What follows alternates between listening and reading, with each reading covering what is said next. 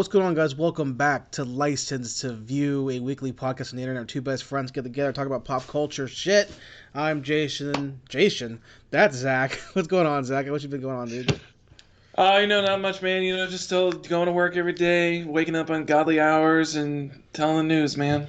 There is, eh, this is the, the third consecutive episode where there's like, like this is the best news week we've had in a while, but like even then, that's like not saying a lot.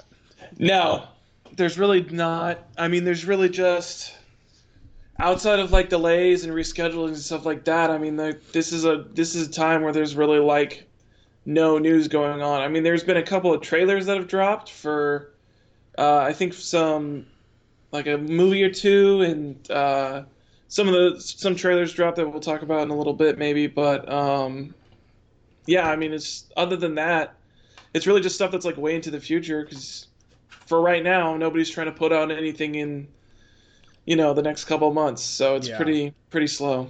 Well, besides that, what have you been up to the last week? Um, so I've been kind of busy-ish, I guess you can kind of say. Um, so uh, game-wise, I haven't been playing too much. The only thing I really been playing is that I started um, Ni no Kuni one, Right. uh, the, the Wrath, Wrath of the White Witch. Um, I'm probably about, I'm only past like the first major boss. I think I'm about to head into like the second major boss battle right now. Um, it's fun. I like it. I mean, uh, the thing that always drew me to it was the Ghibli art style, and I mean, and that's Yeah. translated really, really well into video games. Um, but I like the the uh, combat system overall.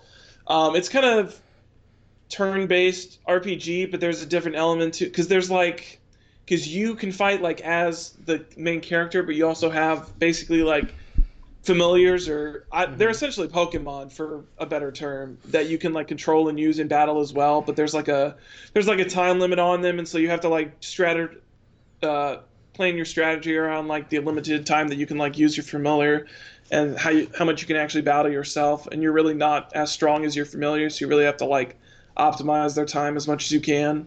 Um, so there's a little bit of strategy to it, but I've only been playing it for like a couple hours. But it's fun. It's fun so far. Um, other than that, uh, I've been watching a bunch. So I started. Okay. Big thing that I watched because I watched like probably almost two seasons of it. I didn't start with the first season because I've seen the first season so many times that I, I jumped straight into the second season. But I started watching Psych again. Right. Uh, fantastic fucking show. I love it. James Roday's great. Um, yeah, Dule It's- Hill it's is the- awesome. It's the best show ever made. It's the best show ever made. They're the greatest buddy cop duo that like has ever been that are not cops. Um, Yeah, I just love. it's it's of the staples that I I'm constantly watching. It's the Back to the Future, which thankfully is actually on. It's on Netflix now.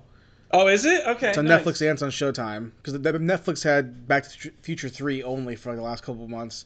They finally got one and two back again, so Okay. that's on Netflix and so I, that's like the mainstay, Die Hard. Yeah. And then rewatching the Psych because Psych is actually they they just finished doing a marathon USA. Did they? Okay. They're they're playing every season. The last couple weeks and a couple days, they're doing a full thing, and they someone on they've been doing like live streams like in the middle of the episode of the marathon, where they're they and someone made a joke about like oh we're gonna do four more movies, yeah. Um, because there's two movies out or one's Mhm. out now the the, sec- the second one's coming out soon, hmm uh only on fucking like NBC's app which sucks. Yeah. but, Bullshit. So, but four I mean I'm down with four more movies so. Yeah. No, I'm down for. I'm down for as long as they want to do it. And I mean, James Roday's back into like actually acting now. He's on like another TV series on ABC Mhm. that I saw. I haven't it's, watched it's, it. it's but- essentially this is us, but not yeah, this is but for ABC, it's this is It's- us, but ABC's. but our Is Us, friend yeah. kills himself. That's all. That's what Yeah. it is. Yeah, that's it's it's same kind of thing. A bunch of people get together. It's a bunch of stuff. What's happening? You know, and I Yeah, and I- it's very. It's the thing that's like the in thing with TV network television right now, which is like super heavy, like super heavy character dramas that focus around like death and that kind of shit. which very I, I- strange. and I don't care about that show. I remember when it first came out. I I watched the first episode strictly because of James Roday, Yeah. but also because the guy from Grimm is in it as well. Yeah, and I think of the guy from um, fuck, what the fuck is he in? I think the guy who kills himself. Who the fuck is he? Uh, I recognized his face when I saw him. Mm, I don't remember who, who that actor is. I can't remember who he is. But I mean, I, I watch anything that James Roday is in. yeah, Um, and I just didn't. It wasn't for me. I, I didn't Yeah. care enough about the, the that kind of story. That's why I don't watch This Is Us. I don't really care about like soap opera opera e kind of shows. I don't really care about those things. Um, Mhm. Not that that's necessarily soap opera, but it's a no character relationship based dramatic thing, which I, that's not for me personally. it's okay. It's the guy from Office Space, Ron Oh, Livingston. okay. That's who it is. Yeah. So that's that's why I recognized him. But yeah, so uh, I've been watching Psych. Uh, fucking love that. Uh, I love going through it. Blaze through like season two and three. I'm about halfway through season three right now. Mhm. Um, just fucking great. I love it. Season I love all the four. Yeah, I think it's season four. season four is when the season finale. That's like the whole. That's when they start the Yang thing. No, I'm- I think Season four four. or five is when they. I think it's season beginning season four of season five when they get HD cameras. oh Or yeah, they get digital camera because like for the first three seasons or first four seasons, it's so Yeah, grainy. yeah. It's done on like yeah, an It's actual like on like- film, and then it's yeah, all grainy, and then they and then it's a s- dramatic difference. than the whenever they get the HD cameras or the digital camera, it's a dramatic difference. They're like, oh wow, I can see everything clearly. Yeah, It's not all like grainy and blurry and all kind of shit. yeah, But- yeah, definitely. Um, so yeah, that's fun. And then uh, the other thing that I've been watching uh, was I started this because I, I saw a YouTube video about it, and I'd like I think I'd heard some of our friends talk about it. when Shaquille was at his wedding. I think him, Shaquille, Shaquille, Keelan, and Tyler I think have been talking about it because they've been watching it. And then I saw a YouTube video about it, so I finally just started to pick it up, which was uh, Terrace House. Oh The yeah, yeah, the Korean shit. Japanese. Yeah, Japanese no, it's ja- Japanese. It's like it's interesting. I I'm enjoying it so far. I'm only watching like one of the seasons. I don't even know what fucking order they're in. I just do it by year. But um, it's like the 2016 season. But um, I don't know. It's a reality show, but it's not like shitty reality where it's not like a game show or anything like that. And it's not like I don't know. I like it because it's not. It's a reality show, but there's no real purpose behind it Right. like it's not it's not like a love show or anything like that where you're like trying to get the girl trying to win the money or anything like that it's like no we're just gonna put six people in a house for like a couple months and we see what happens See, and I, like that kind of like real life drama I remember seeing that on Netflix yeah whenever was at some point, and I was like, yeah, that's not for me. Yeah. Um, but Amazon has this another Japanese game show, sh- game show kind of thing, and I think Funhouse is actually ripping it off, or Rooster Teeth is actually ripping it off Is right it? now. Um, it's a it's a game show. It's a bunch of Japanese comedians. I don't know any of them because I don't I don't know anything about Japanese comedy. Mm-hmm. Um, but it's a Japanese bunch of Japanese comedians who get into a room, and the last person to laugh wins. i have seen rooster teeth doing something They, like they that, yeah. I know they're doing some rip off of it, which is annoying. But like, so Yeah. it's on Amazon Prime, and I was watching the. I watched. There's three seasons, and I watched all of them. That's like five episodes per season or whatever. It's just like ten comedians or however many comedians get into a room, and Yeah.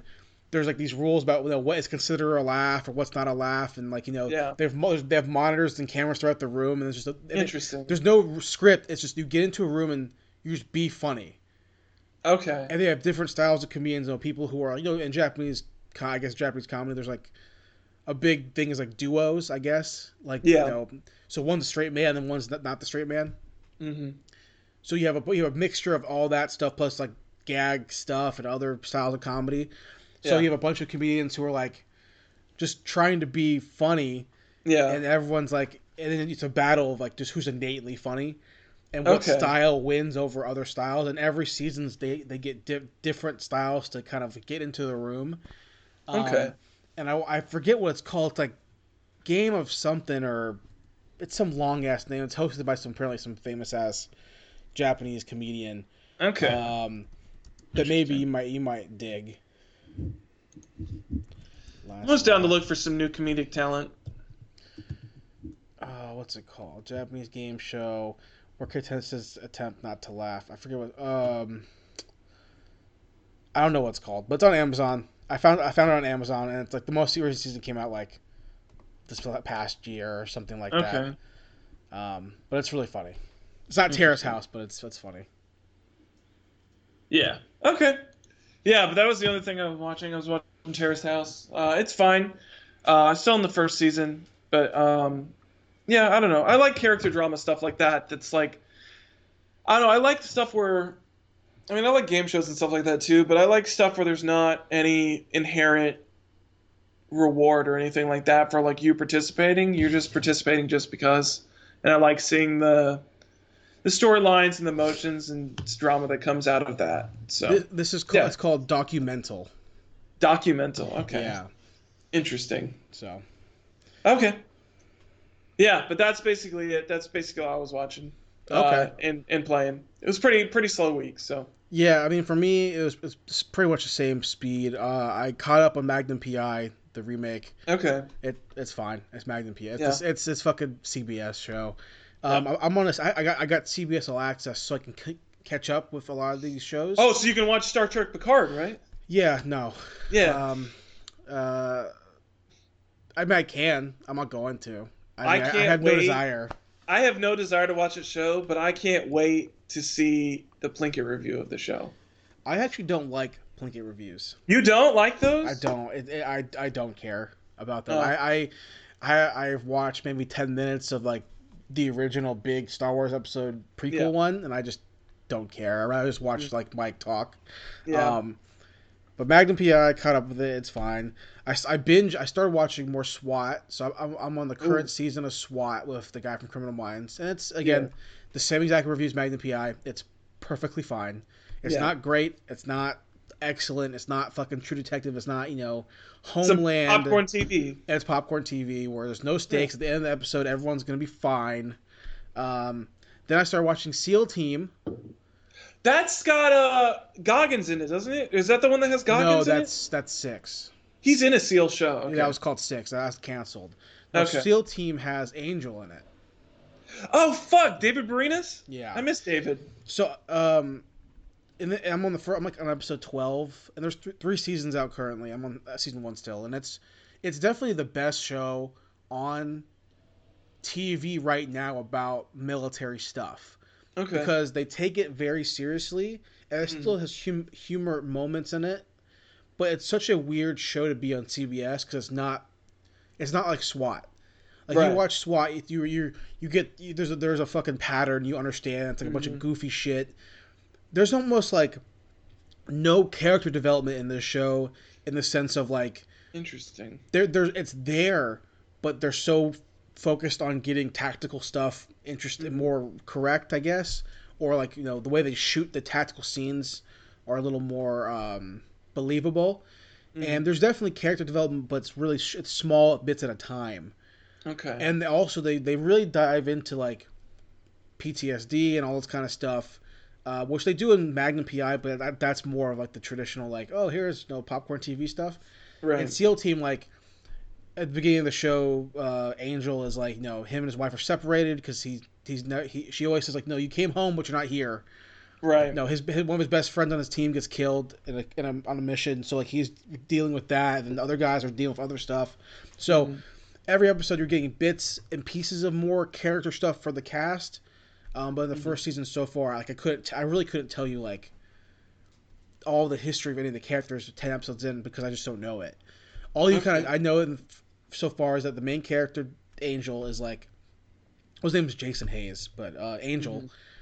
is like the fucking like the guy, the best He's the guy. the best operator at the currently. And there's a guy who's a young guy whose dad was a former was a former SEAL who wrote a book. Everyone fucking hates him because his dad wrote a book, and they're Yeah. tough on the kid because the kid is the kid's he's good, but he's like a cocky kid, and so you're Right. getting bits and pieces here and there, but they really focus more on uh, I think interesting storytelling per every week. Um, Okay. But it's fun. Then I watched. It's interesting that characterization takes a back seat because normally, especially in TV shows, you feel like characterization is the forefront. So Yeah, yeah, that's what that's honestly kind of it's it's 50-50 for me uh, if it's good or bad. Cuz there, Okay. are t- there are times where I'm like, okay, I kind of want to know more about this guy on the Right. team or this guy, but we're getting more about the overall mission operation, Mhm. which is like cool and I like that, but if it was maybe a and the big the, the big problem is that there's no overarching story so far. Okay. Like I think this show would have been beneficial to be like a HBO Showtime Cinemax show where you have like or like 24 where you have like okay here's a, here's a big op happening or a big bad guy or like Jack Right. Ryan and every episode's building towards that ultimate goal where this episode is trying to be that heavy and deep with like But themes, in a single episode. but in single episodes where do, every episode is a different mission and so far to me that's not necessarily clicking very well but it's cbs so i know that's not going to change yeah. No. so i mean but it made me it, it, it's not bad it's good it's probably the best show i've seen on tv tv in a while like, like on Okay. network kind of shit obviously if it's the stuff on showtime cinemax hbo is infinitely better amc but for like this kind of network tv it, it's Mhm. probably the best i've seen in a while um, Okay. but the one thing that made this watching this show made me think about is that this dude has the best TV career of all time. David Boreanaz has like a fucking stellar TV. This career, dude has yeah. the best TV career of all time because I'm like looking at like other actors who are like TV guys or girls, and like Yeah. Don Johnson from Miami Vice. Miami, Mhm. he did Miami Vice for five years, fucking massive hit. And Yeah. then a couple years later, he does Nash Bridges for you know, six, seven years, big hit show. Mm-hmm. Um, Shemar Moore on SWAT does Criminal Minds for a couple years, or for you know, ten years, whatever. Then goes into SWAT for he's on He thirty was he was on now. Criminal Minds for a long time. Yeah. So they do that for a while. So they're they're people who have really great careers. But I think David Bor Boreanaz Boreanaz I call him Boreanaz, whatever but David. He's got. I think he's probably one of the biggest ones He- where I think I can't think of a single TV show that he's been on that is not a hit. Well, that also, but also this. He has been on TV every single year since he started being on TV. Damn. There's alright. been like no break. Like he's like 96, 97, whenever Buffy started, he's Yeah. in Buffy, and then he's, He's in, in Buffy? Angel right Yeah. after Angel happens, and then he's in Bones. Bones Forever. I was looking at like when An- the year Angel ended, the following year Bones started, Damn. and Bones ends in like 2017, and the same year Bones ends, SEAL Team starts. Damn. So he was on Bones for like 12, 13 years. Yeah. And you know, like SEAL Team's on season three, yeah. so it's probably gonna run for like at least seven more years, five, three more years or whatever. So that this dude's Yeah. been on TV every single year since 96, 97. Damn. Which means that he is not only one of the most rich guys on TV, he's probably making like a hundred grand per episode. I you can know, see that. 150 grand per episode. But he's it's consistent, you know, and that goes back to I think him knowing kind of his style of acting. Uh, he fits kind of the same role. Like his character in, in SEAL Team is very much the same guy as him in Bones, just less Mhm. funny. Right. So uh, SEAL Team, it's fine. Uh, then I watched Beastie Boys Story, which was the- Okay. the documentary from uh, Spike Jonze and Beastie Boys on Apple TV, and it's essentially a live documentary stage pr- play where the, the, Huh. two, the two Beastie Boys that, who are still alive um, come out and they have a documentary in the, on the big screen behind them, and they have an audience in front of them, and they are doing like a live like stage reading of like kind of like their career Interesting. Um, so it's like live commentary, basically. live commentary, like live, like a TED talk about the Beastie Boys history, um, Interesting. which I would have preferred it just to be a full on like yeah, I think I'd prefer documentary? just documentary. Yeah. because there's enough footage of the of MCA, who's, who's the guy who died, who died from cancer. There's Mhm. enough interviews with him, I imagine, where you could just do a regular documentary, and then also Yeah. have documentary with the two other guys, uh, with Mike D and Ad Rock, and it should it would still be fine. Um, so it's fine. It's a fine documentary if you want to call it that, but. Um, Okay. they kind of skip it, it- my biggest problem with it was that they they really dive into beginning years up to like the first two albums and they kind of just skip right to the like their last like Oh. show and they kind of there's like Hmm. years in there where they sh- i wish they talked about more but um yeah. it's fine and lastly um last dance is still going on on E espn the michael jordan documentary uh, i just finished the last episode that came out last night there's two episodes per week episode Yeah. six I just finished like two th- or before we did the podcast started doing the podcast so It's still good. It's it's, it's Michael Jordan. It's ESPN. It's still really good. I'll Um, probably watch that because I know apparently it's not coming out on Netflix until all ten episodes have aired. So I'll probably watch it once all ten Well, episodes. Is, aired, is but- it confirmed for USA Netflix or just Europe? It's so it's confirmed for USA Netflix once it's completely aired. Okay. If you actually had like a VPN and you went on like a UK Netflix, it's there like right now. Some So, some ESPN stuff like it's Netflix in Europe, but it's still only on ESPN Plus for America. Yeah. So as, I mean, as long as that's, that's specified. Um, and Mhm. obviously, the last last thing that I watched was Extraction. I totally I was gonna bring this up in case you didn't because I totally forgot that we I watched that. Yeah. Yeah, was Uh, Extraction. Fucking killer movie. yeah, I- I I think it's. I think Chris Chris Hemsworth. I was gonna say Chris Pratt.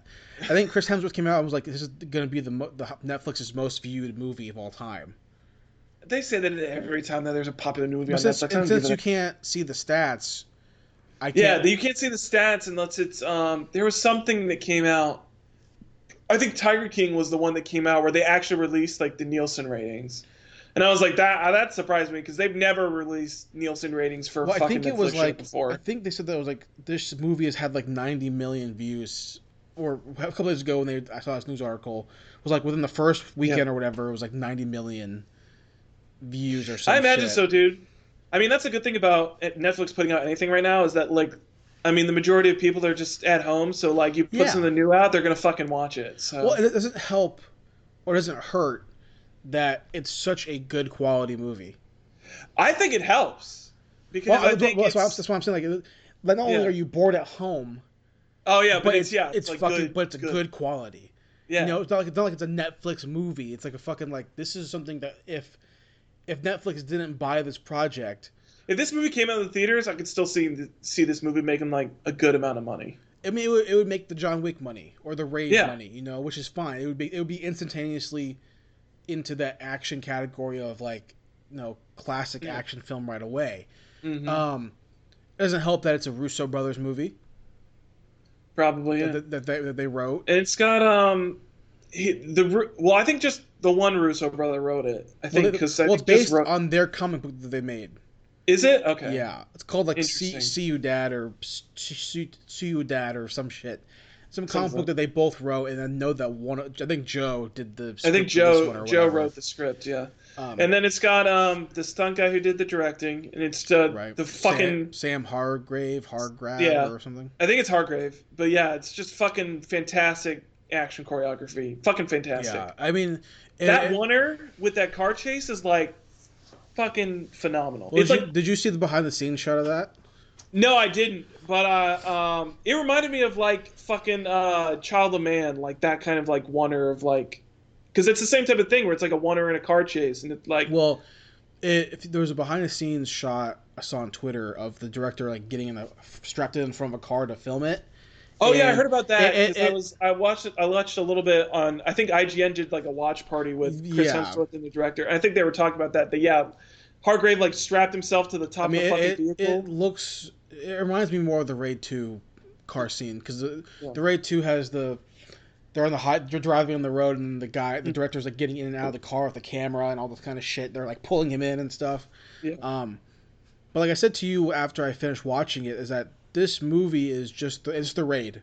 yeah, It is absolutely the raid. I mean, it's it's John Wick with the raid. It's a, it's a combination of both of them. It has the raid in terms of uh, choreography, in terms of like shot selection, yeah. and in terms of the um, how they approach the combat scenes. Mhm. But it's John Wick in terms of the gunplay. yeah, You know, yeah. I think I think that's a good thing about yeah, because it's basically yeah, like the raid action choreography, but with with the guns. guns. With guns. Yeah, and, and it shows me too. Like um, They do have that really good street scene though, where they do uh, they both use knives, which I think is a really really good fight choreography as well between him and the the Indian guy. Yeah, uh, uh, like I don't remember his fucking name. He's the he's his baby Sanjay. the babysitter, I whatever. don't the know, I, I don't know his name. Yeah, um, I, I feel like though, I really wish that I hated the ending. Yeah, I was see because you. It's funny that you mentioned that because when you were texting me, you were like, "Oh, I'm like halfway through it," and I had like I just finished it when you said that. It was like I can't wait for this to be a trilogy, and I was like, "Nah, I don't think it's gonna be a trilogy." No, no, I absolutely 100% you're wrong. It's going to be absolutely a trilogy. I don't know. It's going to. I mean, the director was talking about it. He's the director basically said he's like he's fucking dead. So he's fucking dead. Then, but then why would you give me the ending shot of the white guy at the pool? because uh, they'd done test screenings and people wanted him to live. Well, duh. I mean, duh. I mean, it's Chris Hemsworth. Yeah. Like, Yeah. listen, that's exactly why I know it's going to be at least another sequel. If it's not going to be a sequel, so- it's going to be a prequel. I don't know how you bring it back though. It's not like John Wick shit where it's like John Wick still fucking lived at the end of the movie. Mm, I, I think that they're they would be not only would they be dumb not to make one or two more. Oh no, they don't. They'd be dumb to But not it do would- it. He, this director's going to look at Gareth Evans and be like, okay, I need at least one more. Yeah. because there's now look if the if the if this movie ended the way the raid 2 ended that'd be like he's dead rama Yeah. is either dead or he's done being a cop because there's Yeah. actually there's that story or that the article came out a few weeks ago or this past week i think of gareth evans talking about potentially the Raid 3 story where he's like saying like you know there's no way rama is going back undercover because what he's done to his family is so shitty like he's been Yeah. like in jail for however long, then he's fucking no, he's done. If he survives at the end of this movie in Raid Three, he would be like done being a cop or something. He'd be at home with his family. Yeah. This movie ending is so ambiguous. Mm. If it's movie reality, getting shot in the neck don't matter because they if they if we believe in reality of action sequences, like John Wick is dead. That's true. John Wick ran through the city with a gut shot. Yeah. Chris Hemsworth falling off a building, hit by a car, the, he would be dead. Yeah. So getting shot in the neck on a bridge where your helicopter's right next to you, you jump in the water. I mean, jump in the water is clear sign for I'm still alive.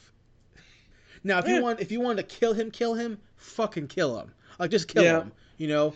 But don't, Yeah, you don't could kill him like the babysitter and just shoot him right in the head. So. just kill him, kill him, or Yeah. have him like blast like RoboCop and then he dies and falls down. But don't give me then he becomes the new RoboCop. Right. Don't give me the water thing and then the pool scene. Because that means Yeah. to me that he's either still alive. Because why would you have any other white person that talks to this kid? There's no other reason to. Unless. David Harbour's still alive and he's like, yo, fuck you, kid. You know? Is Da- I thought David Harbour fucking dead. exactly. So it has Yeah. to be it has to be Chris Hemsworth. It has to be Tyler Rake. Um, and if they don't want to do a sequel, then you do prequels. Yeah. You would be they would be super dumb not to make at least one more raid style. Yeah. You'd be super dumb not to make one more raid style because the budget is so low for these kind of movies, especially filming in like foreign countries, Yeah. and the countries will pay you to film there. Yeah. Like I guarantee India paid Netflix to film there and use Indian actors. So you're even paying them less money. Yeah. The only your your highest budget is fucking two dudes. Yeah. You know, it's David Harbour and fucking Ty- uh, Chris Hemsworth. So you I did not expect David Harbour to fucking show up. No, that was- was. No, I was But like, you- what the you- fuck? You do one more in like Brazil. Dude, like, come on, a prequel, like. I don't know. At this point, I don't want to see Brazil because I feel like it would just end up being Fast and the Furious Six, and I don't want that. I want something different. I Oh. would almost want something like. I don't know where else you would go though. Triple Frontier. That's all you gotta do. Yeah, maybe. I guess. I like I 100% know. Like I, I might as well have a fucking source. They're making another one. You got that inside knowledge? Even Chris Hemsworth on his little Instagram live was like, "I'm down."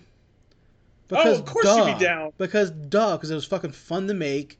It's the Yeah. most. It's the best movie he's ever made. Yeah. Like there's no other movie he's done that comes close to the quality of this movie.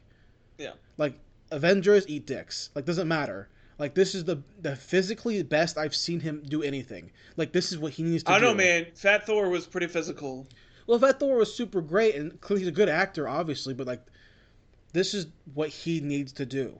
Yeah. No, Like- I th- I mean, as far as Chris Hemsworth as an actor, I definitely see him being a great action star up there with like Stallone and you know Van Damme and Willis and all those other guys. And so I will yeah, say this. I would will prefer say to this. him to go down this route for sure. I will say this about this movie in his performance as this extractor mercenary guy. Yeah. comparatively, I'm going to say this very with the choice words, Okay. was infinitely more believable in um, gritty and crunchy and however you want to than Keanu Reeves. Because Keanu Reeves is 55 and the judo moves make sense, all the takedowns whatever and the gunplay makes sense. Right. But he's also very slim and him fighting four guys doing judo, the punches are very pulled. There you can still tell that the hit the hitting in John Wick, you watch it and go, yeah, okay, I mean, okay. The punches in this look like the raid.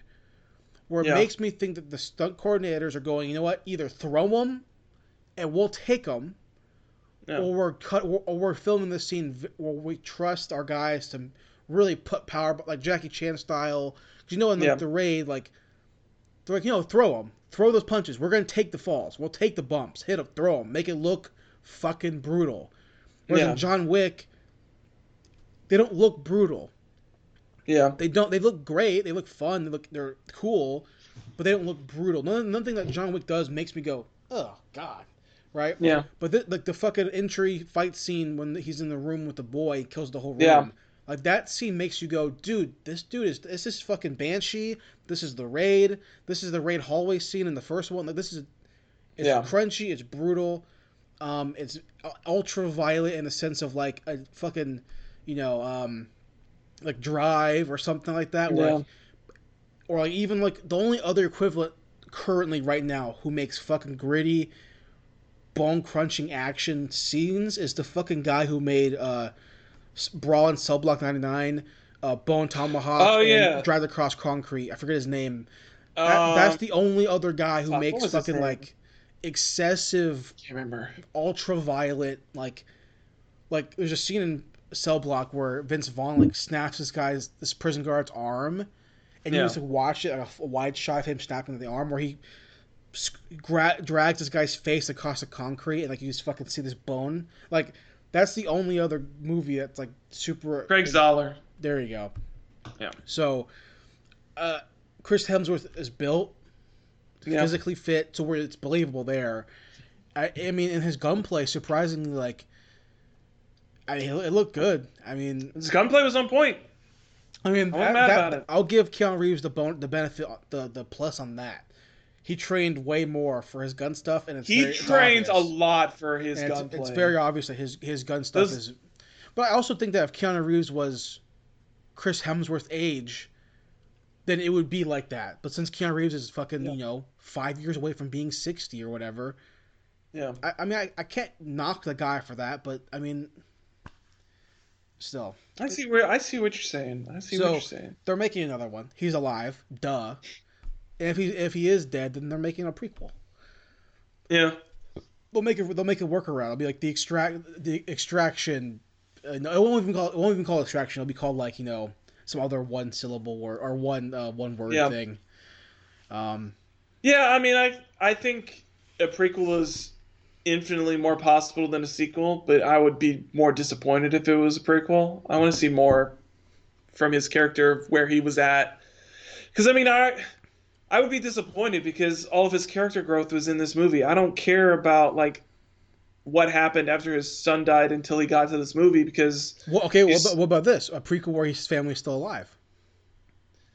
that'd be interesting. But I mean, until his family died, he was just a soldier. So But but they never did they never said if he was was he was was he still a mercenary when his family was alive or did he leave the army? No, he was still a soldier because they talked about in the thing that uh, he left on his third tour when uh, when his son died.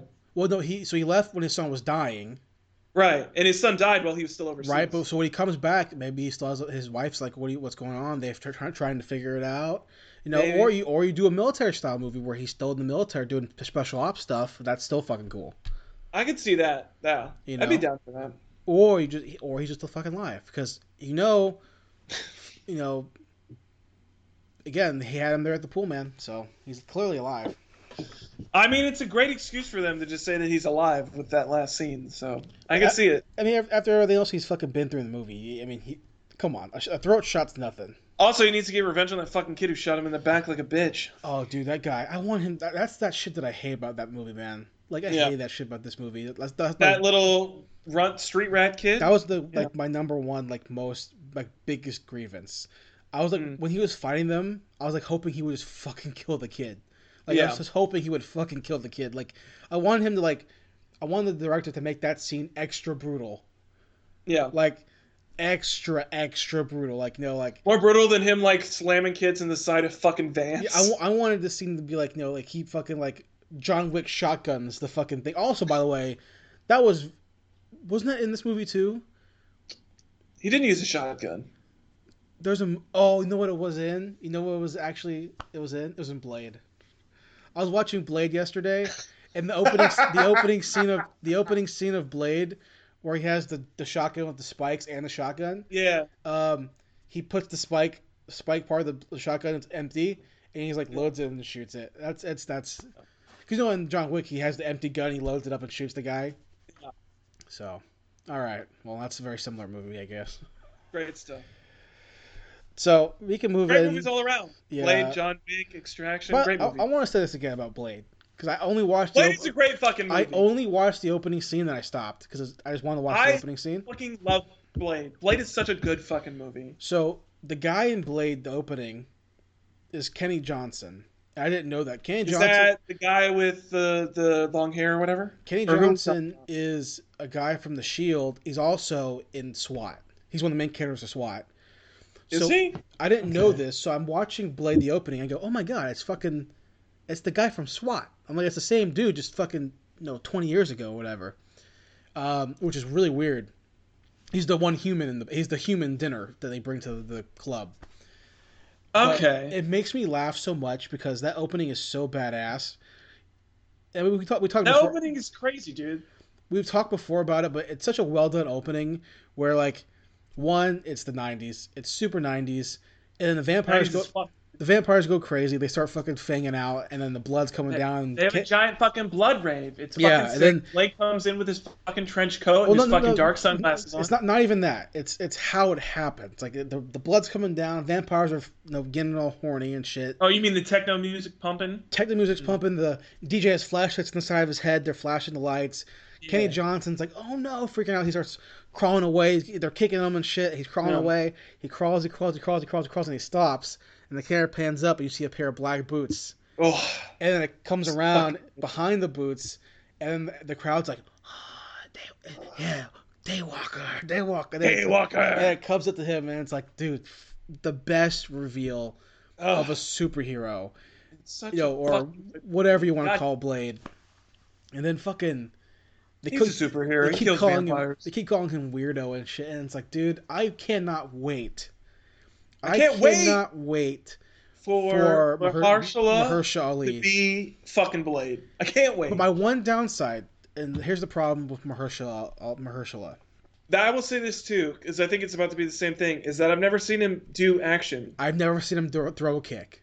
Yeah, I've never seen him do action. I've never. so I but but. Wesley Snipes is a martial arts guy. Yeah, His, his that's him. That's fucking why Demolition Man, baby. Fucking. So- it makes me concerned that I'm gonna I'm gonna see a very boring, static Blade. that would be the most. That would be the most disappointing thing. Also, I, I wonder. cool ass shit. I 'Cause wonder- Blade's a cool ass character. He needs to do, do cool ass shit. I wonder if the, how how they're gonna, how he's gonna play Blade too, because in Uh-huh. the, in this movie in the in Wesley Snipes' version of Blade, he's like serious like ninety percent of the time. But he has jokes. He's Like- a joke Like character. there's a scene in the hospital.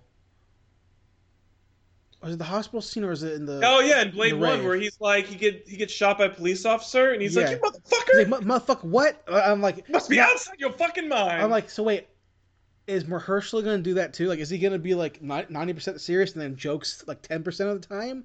Like, I don't know. I feel like it's the Marvel formula where it's like fifty percent serious, fifty percent jokes. but I also wonder too. Like, I feel like Mahershala is, gonna be older than He's gonna be so much older. older than when than Wesley Snipes was. Well, he's he- already. I think he's already older than Wesley Snipes than when Wesley Snipes originally played Blade. That's what I'm saying. I think he's gonna. and he's gonna be. It's gonna be even longer because I don't think because Blade's not coming out till like twenty twenty two So, or something. right? Mahershala Ali is 46 right now. Yeah. So Wesley Snipes is 57 right now. yeah. So he was like thirty. Let's something. do some uh some ma- I think Blade came out in 1998. I think so. He was like thirty something when Blade came out. He was like thirty eight or something like so that. hold on, let me do some let me do some quick math. Um 2020 minus 1998. Twenty two years. 57 minus 22 is 35. Yeah, so he's fucking young, buck. He was a 35 year old, also martial artist guy who was also jacked. That's the other thing too, is that like I don't know. I mean, like Mahershala has like a good body in uh, True Detective, which is the last thing that I saw him in. But like, I've just ne- I've never seen him do action. But 11 years older than than a guy who made his career doing action stuff. Unless like- they do the John Wick shit, which would be cool. But like, can't, you can't have Blade be doing fucking judo. I don't know. And he can't. I don't know what they're he- gonna do. He can't be only using guns and swords too. I mean, You I feel like that's probably what's going to happen. He's just going to use his sword. and He's going to use his guns the whole time, which is going to be lame. I want to see like martial arts shit. Blade needs to be like fucking. out Blade's there, an like, action star, dude. He's fucking, fucking martial arts. Yeah. I don't know, man. That- That'd be like if they like when they did the Punisher, if he didn't punch and kick. You know, like yeah. it'd be like, no, the Punisher has to do something because he's gonna win at all costs. Like, or if they overpower Blade and like he punches one punch and like people, ah, And people yeah. like turn into weird CGI skeletons. yeah. and- so like I said, I, I'm very. I'm very excited for it because I love Blade, Mm. but I just I'm really worried about how they're gonna pers- portray portray the Blade in terms of like super serious. Is he gonna be funny too, Right. or is he not gonna be funny? Which I I'm fine with him being very serious. I'm fine with that, yeah. but I want to know how they're gonna do action. To me, that's I don't know. I think he's gonna be more funny than serious. I mean, it's just based on the It's way that Blade Marvel. though. Yeah, but I mean, just look at everything that Marvel has done now, and it's just like they just, no, no matter what it is, it, they always leans towards more comedy than seriousness. That's just the way that Marvel works now. Well, they should bring back what's his name to play Frost. Yeah, the fucking um, uh, god damn it, Because the show is canceled. Stephen Dorff. Because yeah, his show was canceled, so he might as well Wait, be in his it. show got canceled. Yeah. What was it, Deputy or whatever? Deputy. He got canceled, so mine He was great. In True, he was great in True Detective. Yeah, just just let him play Frost yeah, let again. him be. In, let him be. Bring- Bring, bring- Stephen Dorff back. Bring him back to play Frost. Bring back the guy who plays the other guy. from Blade Two. No, Yeah. no, the guy from Blade With the One. vampire mouth. The guy from Uh, Blade One. The Oh. Frost is like side guy. Oh, the guy with the redneck. The guy from um Is he from something else? from Grounded for Life, and he played Bullock in Gotham. Oh, did he? He was the other main character alongside what's his name, Benjamin, whatever the fuck his name is, or Ben something. the or same dude. yeah, Besides Ben McKenzie. yeah, that's the same guy. He was his partner. What the fuck? I didn't Yeah. even think that. So Hold these on. guys are still working. They still look pretty much the same. Oh look. Really? Damn. I guess that is him. So he looks they not look, what I was. they look pretty much the same. So if you're gonna cast him, then just fucking fucking put him back in as what's what the fuck his name is. I don't even remember what his fucking name was in Blade. I don't. I got- I, all, he's guy gets burned alive and then kills people in the hospital. That's all I remember. Yeah. That's he gets name. stabbed. He uh, Wesley Blades puts two spikes in his shoulders and then he fucking burns him and he doesn't die somehow, which is Because beyond. they, because they put him out. Did they? But cops everybody else, the it's like you burn. Yeah, but everybody else is like burned and it's like insta death, and he is like, no, I'm still alive. Well, you have to have some sort of like no plot armor for the I story. guess so. Yeah, I guess so. That, that's gonna be interesting to see how they're. That's that's supposed to be a TV show, right? Yeah, because it's supposed to be on Disney Plus, which is another thing, which is like it does not feel like something. Blade is not something that fits on Disney Plus. Is there is there a release date for that yet or no? I think it's. I don't think they had an official date because, um, the whole thing the the whole thing is that it's just after Phase Four. I think the Blade TV show is like the part one of Phase Five, whatever Phase Five is. So How do you think they're gonna really like combine? Because they haven't done this yet, right? They they've they've done the uh like supernatural in the sense of like magic right with Doctor with Strange. Doctor Strange and even like Iron Fist.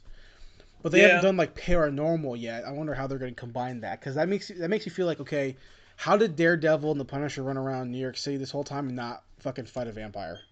I feel like they're not going to set in New York City, which would be a misstep. But I don't know how. I don't know how you could like. But also, I don't know because now I feel like we're they're at that point where they're like they're kind of ignoring net, the Netflix stuff, and they're just like, eh, the Netflix stuff didn't happen because Yeah. Disney didn't make it. So, I feel like that might also be part of it. But it's weird because at the same time, that stuff is connected to the MCU. Like they talk about fucking Yeah. the Avengers one in like all the fucking shows and all that shit. So I don't know. But I could totally see them just like ignoring all the Netflix stuff and being like, "Oh, Blade's in New York" and blah blah blah. I don't know. Give me one. What about you think about um who's gonna, who are they gonna cast for Whistler? Who? They- they Jeff Bridges. Because they Jeff Bridges won't do Whistler. Je- Jeff Bridges would totally do Whistler. I, I don't think he will. I mean, even You know, you know what they'll do? What? They'll put a reunion together. They do Viggo Mortensen to be Whistler. Get that Green Book reunion. that that that would be it. Here's the problem with that, right? Whistler's supposed to be older, Viggo Mortensen's old. not like not like by like 20 years or anything. By like Well, what, that's true. 10 But also, years? well, that's another problem is that Mahershala Ali's so old. Who the fuck are you gonna get that's older than him? Well, I mean, that's what's great about having Wesley Snipes and Kris Kristofferson. That Kris Kristofferson like is like was like so much older than him. Yeah. Although I will say that Mahershala Ali, Ali looks young. Yeah, I mean with and with makeup and shit, he'll look young enough. Yeah. So let me look at this. Phase I don't know four. who we cast. I don't know who would be like the big. Who's the big like old person that would like do you think well? do you think they're gonna make Whistler a black guy or white guy or Asian guy or somebody? I, I probably they'll probably just keep with him being a white guy. I don't know why they wouldn't. I mean, they already got Blade being like the main character. I don't feel like they need to slug in another black guy just cause. You know, it's not even on the. I'm looking at Wikipedia right now, and it's not even on the Phase Four slate. It was Phase Five, Yeah, it's supposed to be the first part of Phase Five. so we're like not even close. No, yeah, no, that's the other. That's what I'm saying. Like Mahershala Ali's gonna be so old by the time we, because I don't think, because Phase Four is not even supposed to end until like 2023 or some shit like Twenty. that. Here's just 2022. On Okay, Wikipedia so- says that Falcon Winter So Soldier. even- yeah, so Blade's not even supposed to be out until like 2023. Well, it says At the- here on Wikipedia, which obviously could be wrong, that uh, Falcon Winter Soldier is the first one coming out. That's August 2020. Then WandaVision, December 2020. Loki is early 2021. What If is 20, mid 2021. Okay. Something else. And then Hawkeye is 2022. Miss Marvel is 2022. Moon Knight is 2022. And She Hulk is 2022. That's a lot of fucking shit. Yeah. Also, it's a lot of fucking shit for them not putting out a single fucking Marvel TV show yet. That's too long. And they really missed the window here. I really feel like. I mean, I feel like. I feel like they did. I feel like they announced it too early. If they're gonna wait that long, because They- people want Blade now. People like Blade. People like Blade the character. People want Blade now. I feel like it's a missed opportunity. I don't even feel like we talked about this at the time. How like big of a fuck up this is. Oh, it's absolutely a mess, mess fuck up. Because like, you're gonna give me um, stuff that I don't care about. I mean, You're gonna make me wait for the one thing that I care about. Which again, obviously, I understand that. I'm whatever, but look, I am. I say this all the time because people get mad when people say this. Hmm. I am Asian American, right? I am. You a are. Rice fan, right? I like stuff. My dogs are alive, but my mom grew up saying, telling me like, you know, what, if your dog keeps misbehaving, maybe we'll have him for dinner. That's a joke. A joke my mom used to have say all the time, right? So, but I'm saying that because I don't give a shit about Shang Chi. I Right. want Blade. I want Yeah. Blade. I don't give a shit about the Eternals. I want Blade. Uh, Two, I'm gonna fuck Uh oh, hold on, Zach. I'm losing you.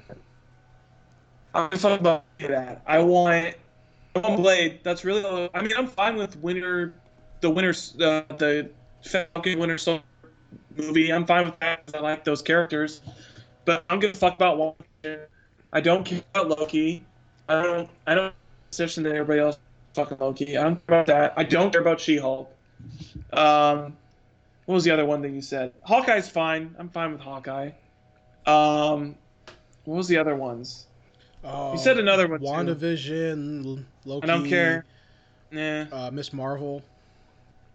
Definitely don't give a fuck about that.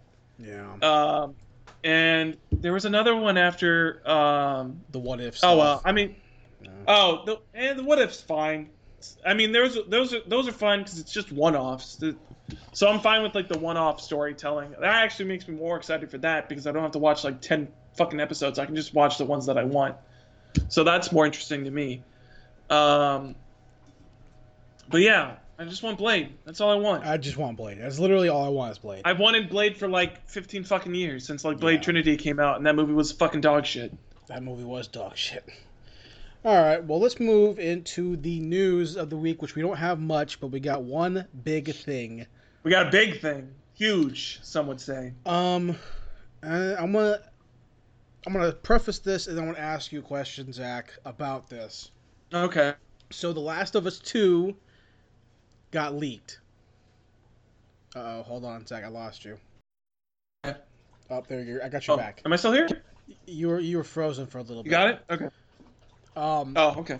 The Last of Us Did 2. you- Oh, go ahead. Read them. Yo, fuck yeah. Oh yeah. Okay, I did too. Okay, It took me a while yeah. to find them. Uh, they scrubbed them pretty clean, but I found them.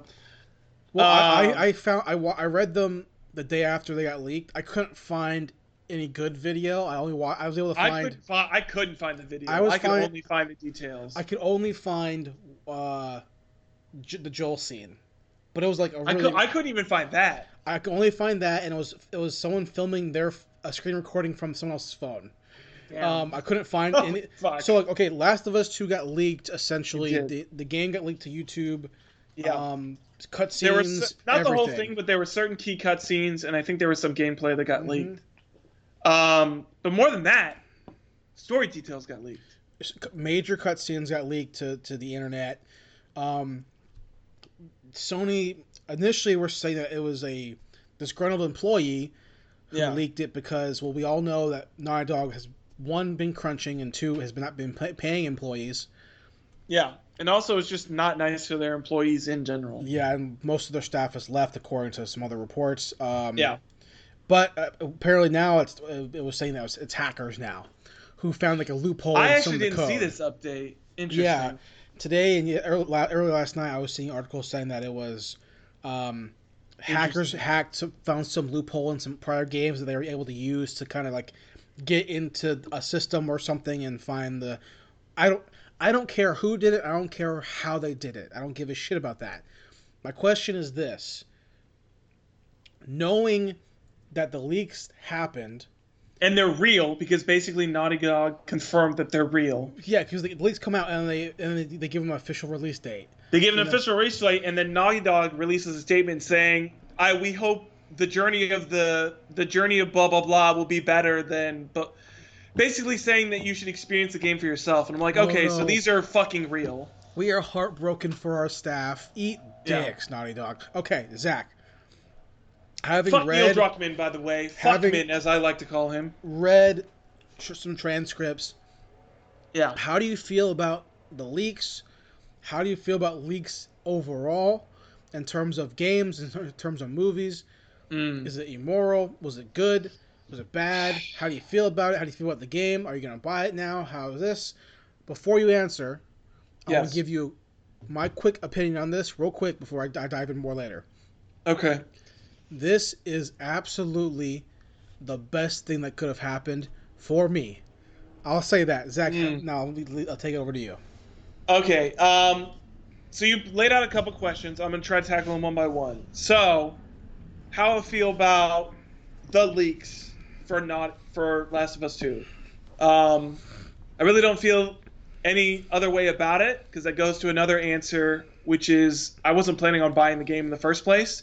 This just furthered my resolve that I don't give a fuck about this game Right. because I liked Last of Us One, um, but I feel like that's a story that was told in and of itself. I don't really need a continuation of that story. I feel like it was contained pretty well. I mean, they had the obvious thing where they could put a sequel in there if they wanted to, but I really didn't need one. I think I thought it was fine where it was, where where the first game ended up, and I was I was fine with leaving the story what it was. So I was I was not the least bit really excited about this game at all. I didn't really care about it other way.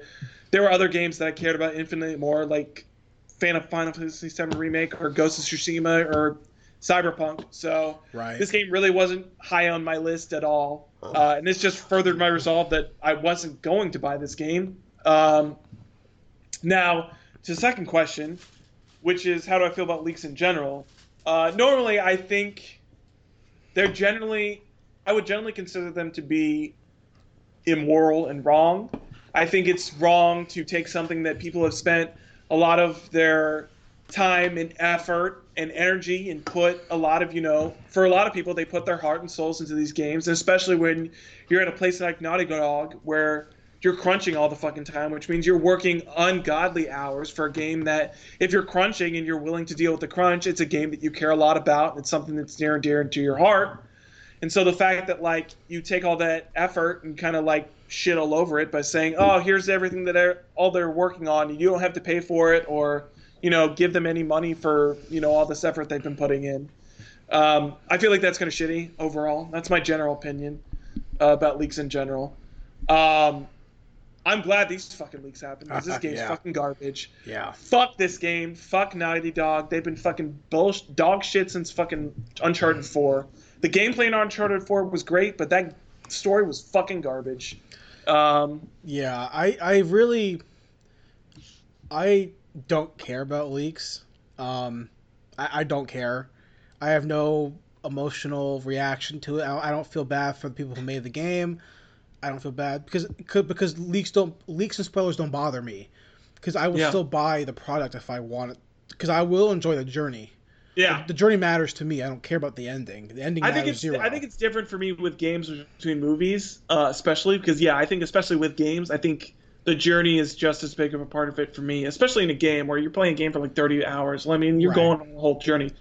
I mean, for me, it's like I knew the ending of Last of Us before I played it, and I Yeah. still enjoyed playing that game and like knowing like where it led and all that well stuff. to me it, it really comes down to especially with games where you're investing so many hours yeah, the ending or parts of the story have to be so so atrocious yeah. to make me say fuck the journey like Last of Us 2. jedi fallen order that ending is such trash where it makes me Mm. go you know what the gameplay could be amazing it could be the most cool star wars game of all time but that ending is such bullshit that i am Mm. not going to waste my hours or my dollars for that game even if the game is know. completely great that I ending is such the- trash I still enjoyed Jedi Fallen Order. could you imagine Zach going to see Star Wars in the movie theater for three hours?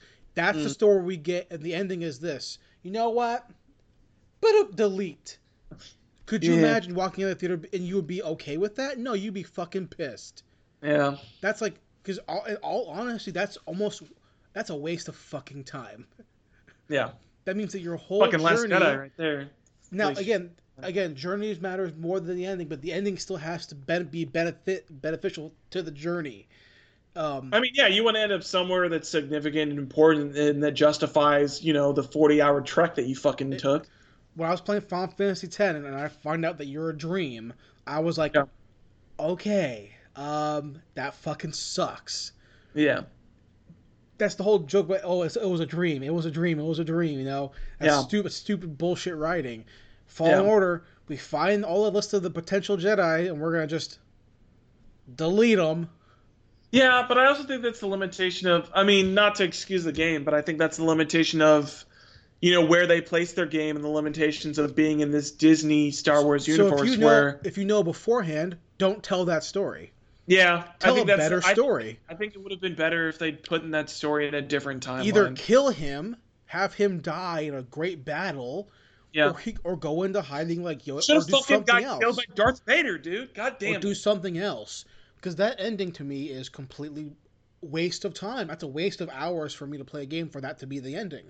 Yeah. Um, so with Last of Us, with the leaks coming out and me reading them and me even seeing, spoiler alert, Yeah. Joel's death. Having played Last of Us and loving it so much because of the storytelling, that, that is such a great emotional story, cinematic story of a man who had a family and then lost it at Yeah. the beginning of the game, and I cried at the beginning of the game, and then you fucking play this whole game, and he's slowly learning to love again, Yeah. Even though he has become such a emotionless survivalist in this world. Whereas I seen in the first game where you get ambushed by these like fucking like pieces of shit. And Yeah. Ellie is like passing comments like, "How'd you know that was gonna happen?" He's like, "Cause I, cause I fucking, I survive. I've been there. I've done it. Yeah. You know, like I've done it before." Yeah. So, and then to come into this game and you you play as a character you, you don't fucking care about, and you get to play as this character to kill the character that you love Yeah. is just ridiculous. Yeah. It's just bad storytelling, and it it's, it, reeks of the it reeks of, you know what? I like Game of Thrones too. So I'm just gonna kill everyone you care about, and I'm gonna be so edgy, and and oh I'm so I'm such a deep dark writer. You know I'm gonna kill the people you. Yeah, it's called bad storytelling. Yeah. It's called bad storytelling. What it is. Because I had Yeah. I had hours to learn to care about this relationship between these two people, Mm-hmm. and you're gonna shit on that and be like, oh well, because revenge is bad. That's fucking stupid. That's a fucking waste of, do- of time. So to me, No, th- these leaks are literally me going, you know what?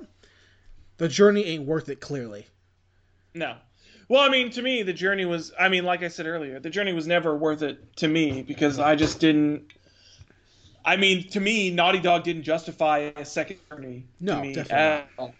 Um, even from you know the first pitch, from that first trailer, I was like, I don't, I don't give a fuck because Yeah. it, it was clearly like Ellie centric, and I was like, Ellie's fine, but like I don't give a fuck about her. I care about Joel. Yeah. Joel's character I care about. I don't give a fuck about your fucking piece of shit DLC that like made me try to care about her because I didn't play the DLC because I don't give a fuck about Ellie. Right. I give a fuck about Joel. Joel's the cool ass character. Joel's the fucking father figure. He's the guy who I aspire to be as a fucking man. Loves his daughter. Does anything for his daughter, and then his heart gets fucking broken when she gets fucking killed. It basically wrecks him as a fucking person. Um. Yeah, no, it's heartbreaking. No, Yeah. I, I'm fine with. I didn't play the DLCs, but I, I'm fine with them because they're they they build story for that character. I'm fine, and I don't care that she's gay. I don't care about any of that shit. I don't care about any of that Yeah. bullshit. That's storytelling. I'm fine with that. I don't give a fuck about any of that. It's not that she's gay. I just don't care. I don't. I honestly. What I ca- what that I Ellie's care about- that interesting of a character. I What think what Joel's I- an interesting or a, a, an infinitely more interesting character than Ellie as What a I character. what I care about is that in the sequel, allegedly, Allegedly, you kill both these characters that you love. that's that's the thing. That But- gets me. but- it's not you, you don't just kill oh Joel. You, You kill, kill Ellie. Too. But you also kill Ellie's like girlfriend or whatever. Oh, And you play as her, don't you? I you thought play you did. you play as her for the half first half of the game, then you play right, and that's what you. this And that's Abby character. I thought the Abby character was her girlfriend, where it's No, like the Abby was the character that was like Ellie's girlfriend, and then you have No, to go that's, kill. That's like Dina or something or some shit. Oh, oh, so you, no. you play as Ellie for the first half, and you play as Abby for the last half, from what I understand. Yeah. And then, but then you, From what I read. But then you fucking, you're okay. So not only can we not just first game we're gay. Yeah. Okay, fine. I'm fine with that. I don't care. Give a shit. Second game, we're gonna kill the gay person as a transgendered person. Yeah. From what we understand from the leaks. Because why? Because in the first game, some random fucking doctor that Joe killed. Oh, that's her dad. Okay.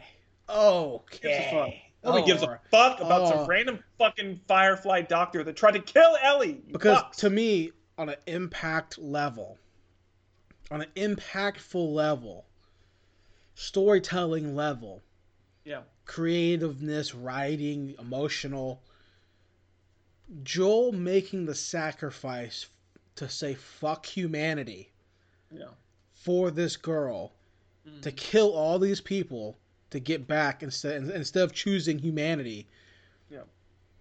is infinitely more deep and sacrificial than oh you killed my dad in the first game so I'm going to kill you back. That's not the same level. no, That ain't the same. You know, I remember watching interviews with Neil Druckmann when the first game came out, Mhm. being like talking about how he has a daughter and like what he would do for his daughter, and that's why that, that ending made sense to him. Mm. So what the fuck are you talking about in this game? Yeah. What what's what the fuck's going on in this game? You want your daughter to fucking smash what- you in the head with a fucking what- golf club? Like, what the Like- fuck is this? So like the, the they aren't equal. The, Yeah. the idea of like oh revenge, revenge is circular. Fucking that's played out. Yeah. That's played the fuck out. It- It's a waste of fucking time.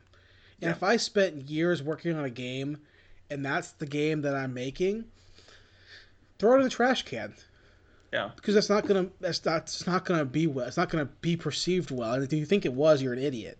Yeah. You know, like that's that's stupid. thing That's this I fucking mean, culture, dude. This fucking culture breeds fucking idiots who think that these fucking ideas work and that people want these fucking this fucking bullshit.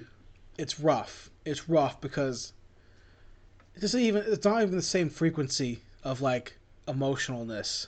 No. It's not even on the same frequency of like the you you can't give me half a game to care about this one girl character, boy, transgendered character, and think that it's gonna make up for me going through a year playing with these two characters and like learning l- all the dialogue with them, walking through Yeah. the wasteland and the sacrifice that Joel makes and all this shit, and you think that I'm gonna give a fuck Yeah. of this random ass character and her struggles or his struggles, I'm gonna fucking give a shit.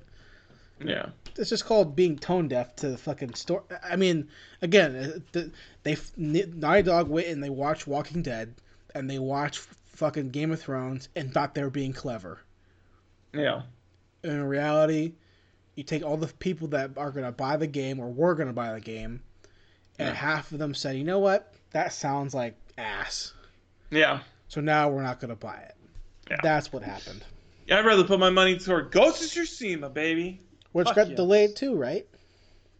Uh, Dude, that shit pisses me off I, honestly more than anything else because I'm pretty sure they gave The Last of Us Ghost of Tsushima's initial release date. I'm like, you fuckers! I don't give a fuck about Last of Us. Give me Tsushima first. Give me that in June. You pushed fucking Last of Us to July. Well, what, what is that coming out now? Well, now Ghost is coming out in July. July what? This July? I think it's July 22nd. It- yeah, it's like this July, but it was supposed to come out in like fucking June. Hmm. That's what's that Sucker Punch, right? Yeah. That was the. I'm pretty sure when I was looking at it on the PlayStation Store, the the initial release date was in like June. Right. Well, it's still close enough, I guess. Not close enough for me, dude. I want the game fucking now. Well, moving into some other uh, quick news. That, Talk about a game uh, that doesn't suck ass for one second. One Okay. quick hot second here. Go for it. Did you watch this trailer? Which one? Assassin's Creed Valhalla. Yeah, I did watch it. Fuck yes, dude. I want this game so fucking bad. Um, I just want. I just want to play as a Viking again. I'm, I'm mixed on it. I mean, it's the the only thing that mixes me about it is that it's a CGI trailer, so Yeah. it's not gameplay. Exactly. So I don't know what the actual game's going to look like. But if you look at Odyssey and Origins, those games look pretty good, Oh yeah. and yeah. they're the same team, and they're going to be basically doing what they did in, in those games, but with Vikings, which is fucking rad. Because I haven't beat Origins, but I played it. It's fun. It's much more RPG heavy than the original Assassin's Creed Mm-hmm. games, which is I'm fine with. But it, there's a lot of like leveling of your weapons and like this weapon does more damage, and I was like, Yeah. I don't really care about that. I just want to fucking kill people. Um, I haven't played Odyssey yet because it hasn't gone on sale, and I'm not. I have not got to the point since I beat Assassin's Creed 4 that I want to play full that I want to pay full price for an Assassin's Creed game. So Um, I will tell you this: this game's worth it. which one? Odyssey. Odyssey. Yeah, okay, the Greek one's worth it. I Okay. I and I haven't beat it by any cl- Yeah. by any means. yeah. My girlfriend's played it all the way through like twice, Damn. and it's All right. fucking huge. Like she's played every mission. Yeah, it's like, a huge. Yeah, that's what I've heard. she's like, played the entire hour- the entire disc and all of. She's just finished playing it again. All the DLC. Okay. Like it's a fucking massive game. Yeah. Um, I mean, like I think ninety hours per playthrough. Jesus. I, I something like that, some massive number. Um, and it's super RPG. So Yeah. take that and put it into this the to a Viking setting, and I'm I'm cool with that. I'm I'm fine with that by all means. Yeah. Um, and then they also have like you know, the mythical stuff too. You know, in, the, in Yeah. Odyssey, you fight like mythical beasts at some point. So They didn't do that much in Origins, at least where I'd gotten. But yeah, I saw that a lot of part in Odyssey is like you actually facing off against like Greek gods and stuff like that. well, so- not really gods, but I mean, I I there are a couple boss battles I, I I fought for my girlfriend when she was playing it. I played, and the first time she she figured out how to do it later, but Mhm. um, I fought like the Cyclops. I Mhm. fought some like other like these like these like you had to face Medusa. Gr- right? Greek, yeah, I fought Medusa. The Greek monster characters, you fight them. Yeah. Um, so yeah, I mean, it's, it's the setting's cool, and I'm I'm happy with that. Yeah. I was hoping because no, initially the rumors were going to be it was going to be more like Rome, like Caesar. And I was like, yeah, I've been sweet. I mean, it would have been kind of like similar enough to Odyssey, but I would I, I would like to see like Rome. I'd be kind of kind of rad. Yeah. Um, but the Valhalla, I mean, it's of course it's going to be Vikings. I mean, that's it's. Vikings are hot right now, you know, between God of War, Vikings are the hot shit, dude. Fucking The Last Kingdom. You got Vikings, Yeah. the TV show. You got, TV show. I mean, yeah, fucking God of War So, 4. I- fucking I- bring I- Vikings back. I, I, I get it, you know, and, I, and it looks Yeah. fine from a s- cinematic trailer. Obviously, no gameplay. I mean, yeah, I'll Um, definitely hold judgment until I see gameplay, but I mean, the trailer. I mean, the trailer got me fucking hyped, dude. I'm not gonna lie. I'm fucking jacked. I want to play it. Um, but what what is this trailer you posted? I didn't watch this trailer. Which one? The Uh, HBO thing.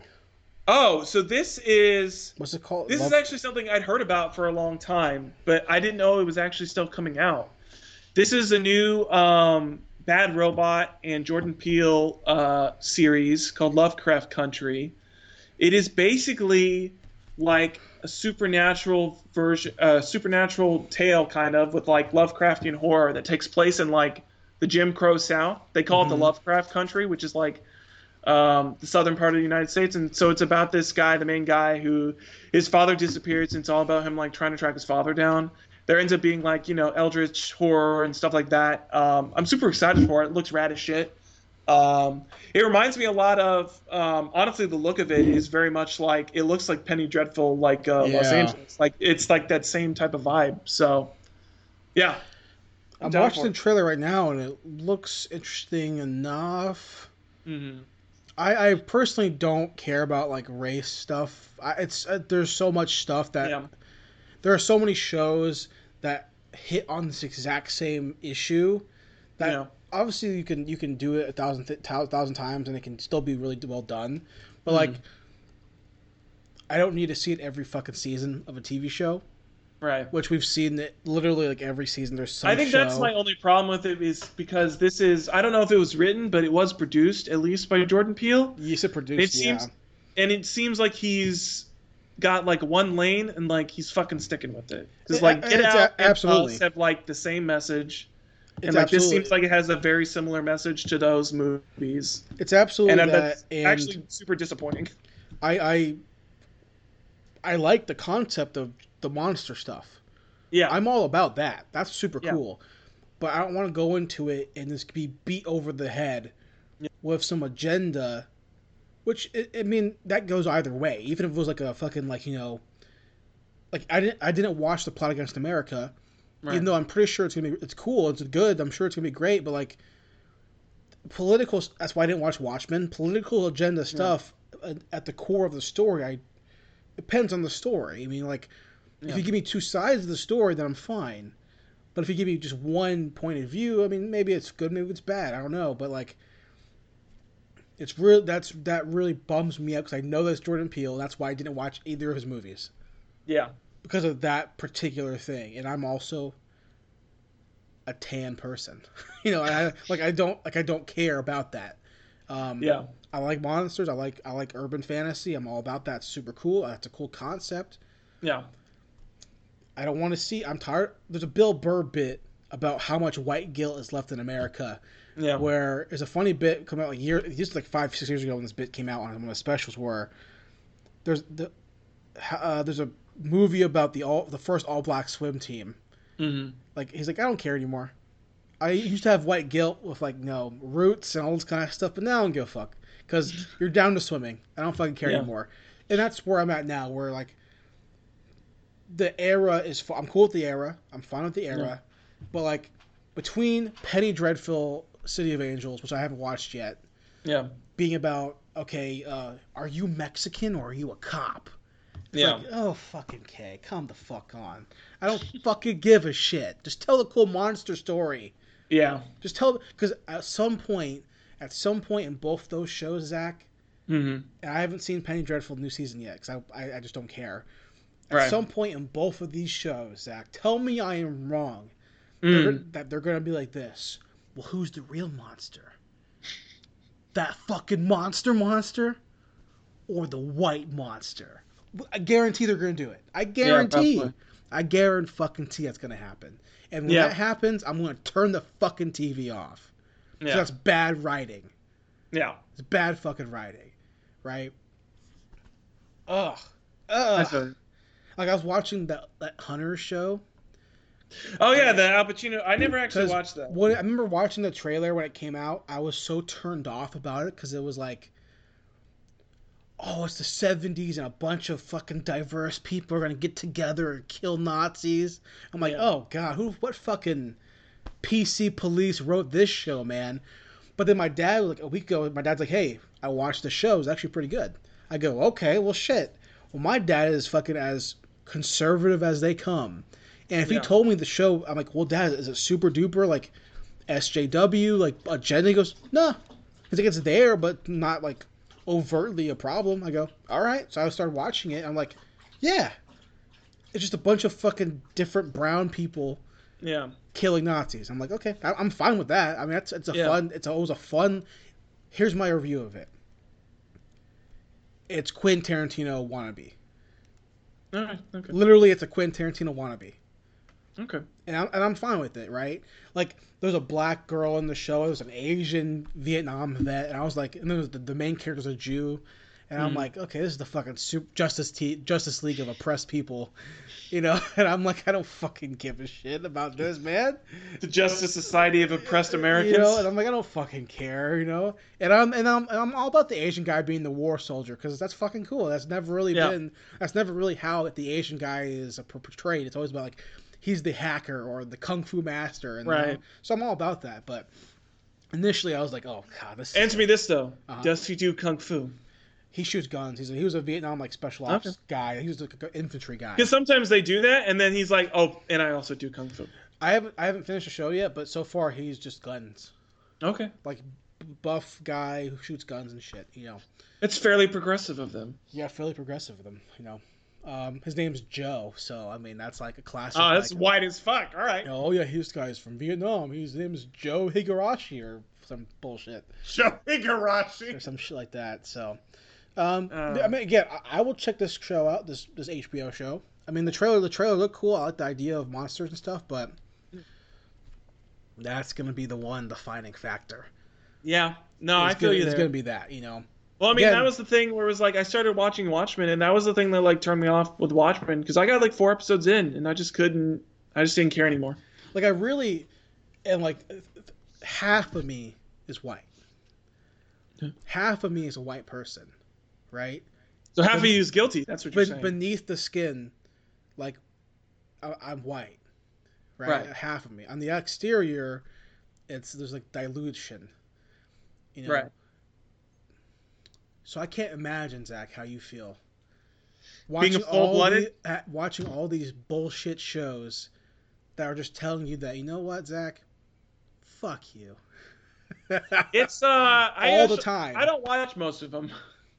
Or if I if I watch them anymore, I get like an episode, like three or four episodes in, and then they just keeps telling me that I'm awful, and I'm like, all right, I'm done. because how much because to me it, it's to me it shows a clear lack of creative ability Yeah. to not just tell a fun story or a good horror story interesting story Well, that's a that's the thing that's upset me the most about uh, people talking about their artists. I don't remember. I feel like there was some director that talked about this or something like that, where they're like, "All art's political," and I'm like, "No, no, it's No, not. not. It do, It's only political if you want it to be political. There's plenty of art that is not political. It doesn't Right. have to. be. It's you are just using that as a crutch because you want to fucking make it political. I mean, look, look, and, uh, and like I said, and I'll say it again now. There are story stories that, that are inherently political or social Right. based that are fucking fantastic. Yeah. Because it's well done. Like American History X Yeah. is inherently racial. Yeah, I mean, it's like you know, I go back to my one of my top ten movies. To fucking remember, the Titans is inherently Right. racial, but it's also a great fucking movie, But- which is not just about shitting on white people. It's about people coming together, well, not which e- is infinitely more Well, e- compelling story to me. even if the movie was strictly shitting on white people, right? Like, like Roots is a great TV movie. Avatar, I got you. Right, right. Even if it's strictly shitting on white people, if it's good, it's good, Yeah.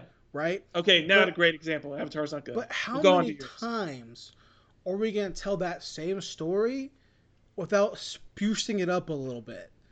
Yeah. Because Well, I think that's one of the biggest problems in Hollywood right now is that uh, I think a lot of writers are just lazy.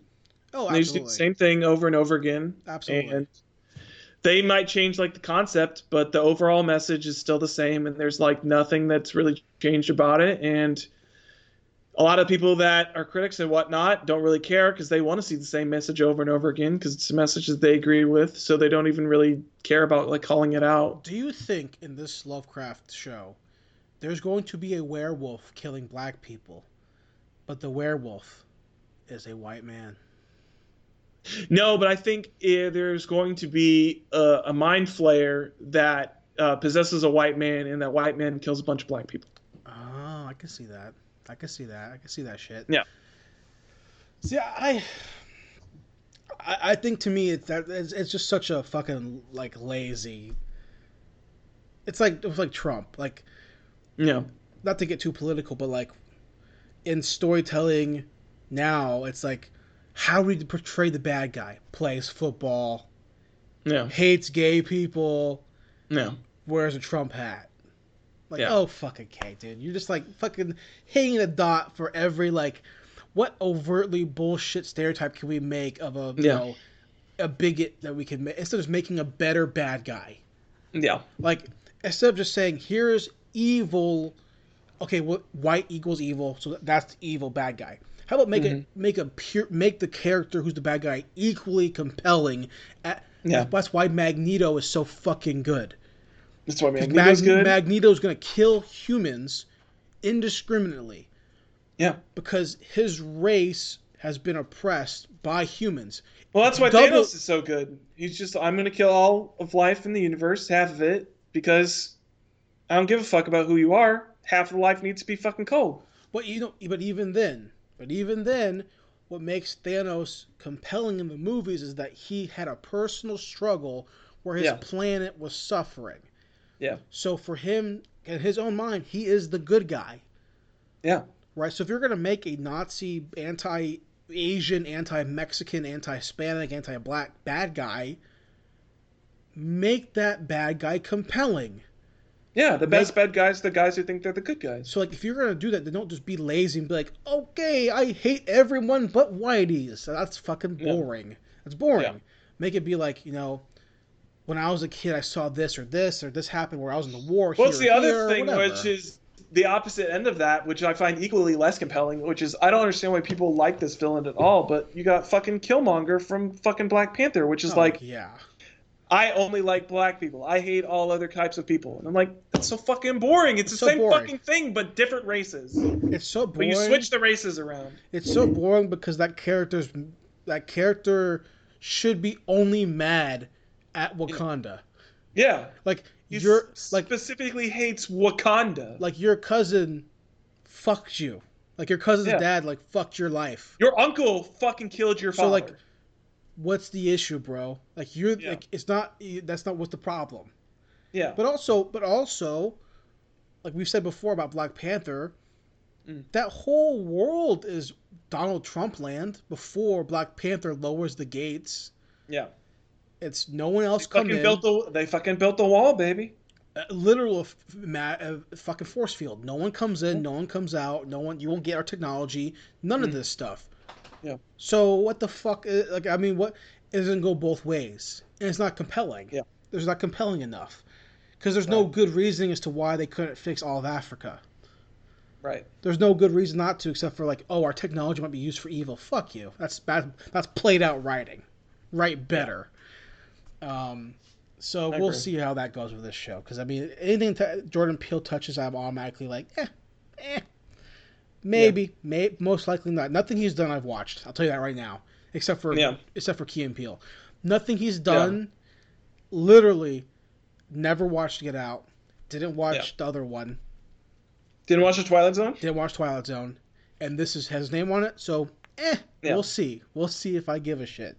The other Um, thing that makes me think a little bit better about it is that he didn't write it because it is based off a book, and so Yeah. that gives me a little bit more hope that maybe it's yeah, slightly more nuanced. And, and then again, So- and then again, again, if they portray these white people with layers, yeah, then I'm all about it. But if Yeah. you don't portray them with the complexity, and it's just a bunch of, "Hey, you're black, you're bad," "Hey, I'm white, I whatever," then that's boring. Yeah, As long as there's a compelling reason to for these characters to be, you know, whatever Mhm. depth, because you can't. Your good guy has to have the e- equal opposite right. or equal bad guy for it to matter. You know, that's why, like in Doctor Who, the Master is such a good bad guy Yeah, because he's a compelling bad guy. You know, that's why Magneto is such a good bad guy because he's compelling and opposite from Charles. yeah, You know, I mean, the only bad guy who's not compelling, and I, I've I've said this on the record for fucking years. The only bad guy that's uh, to me is as popular, like the most popular bad guy in any media, who to me is zero compelling, Wait, I got it. The Joker. is the Joker.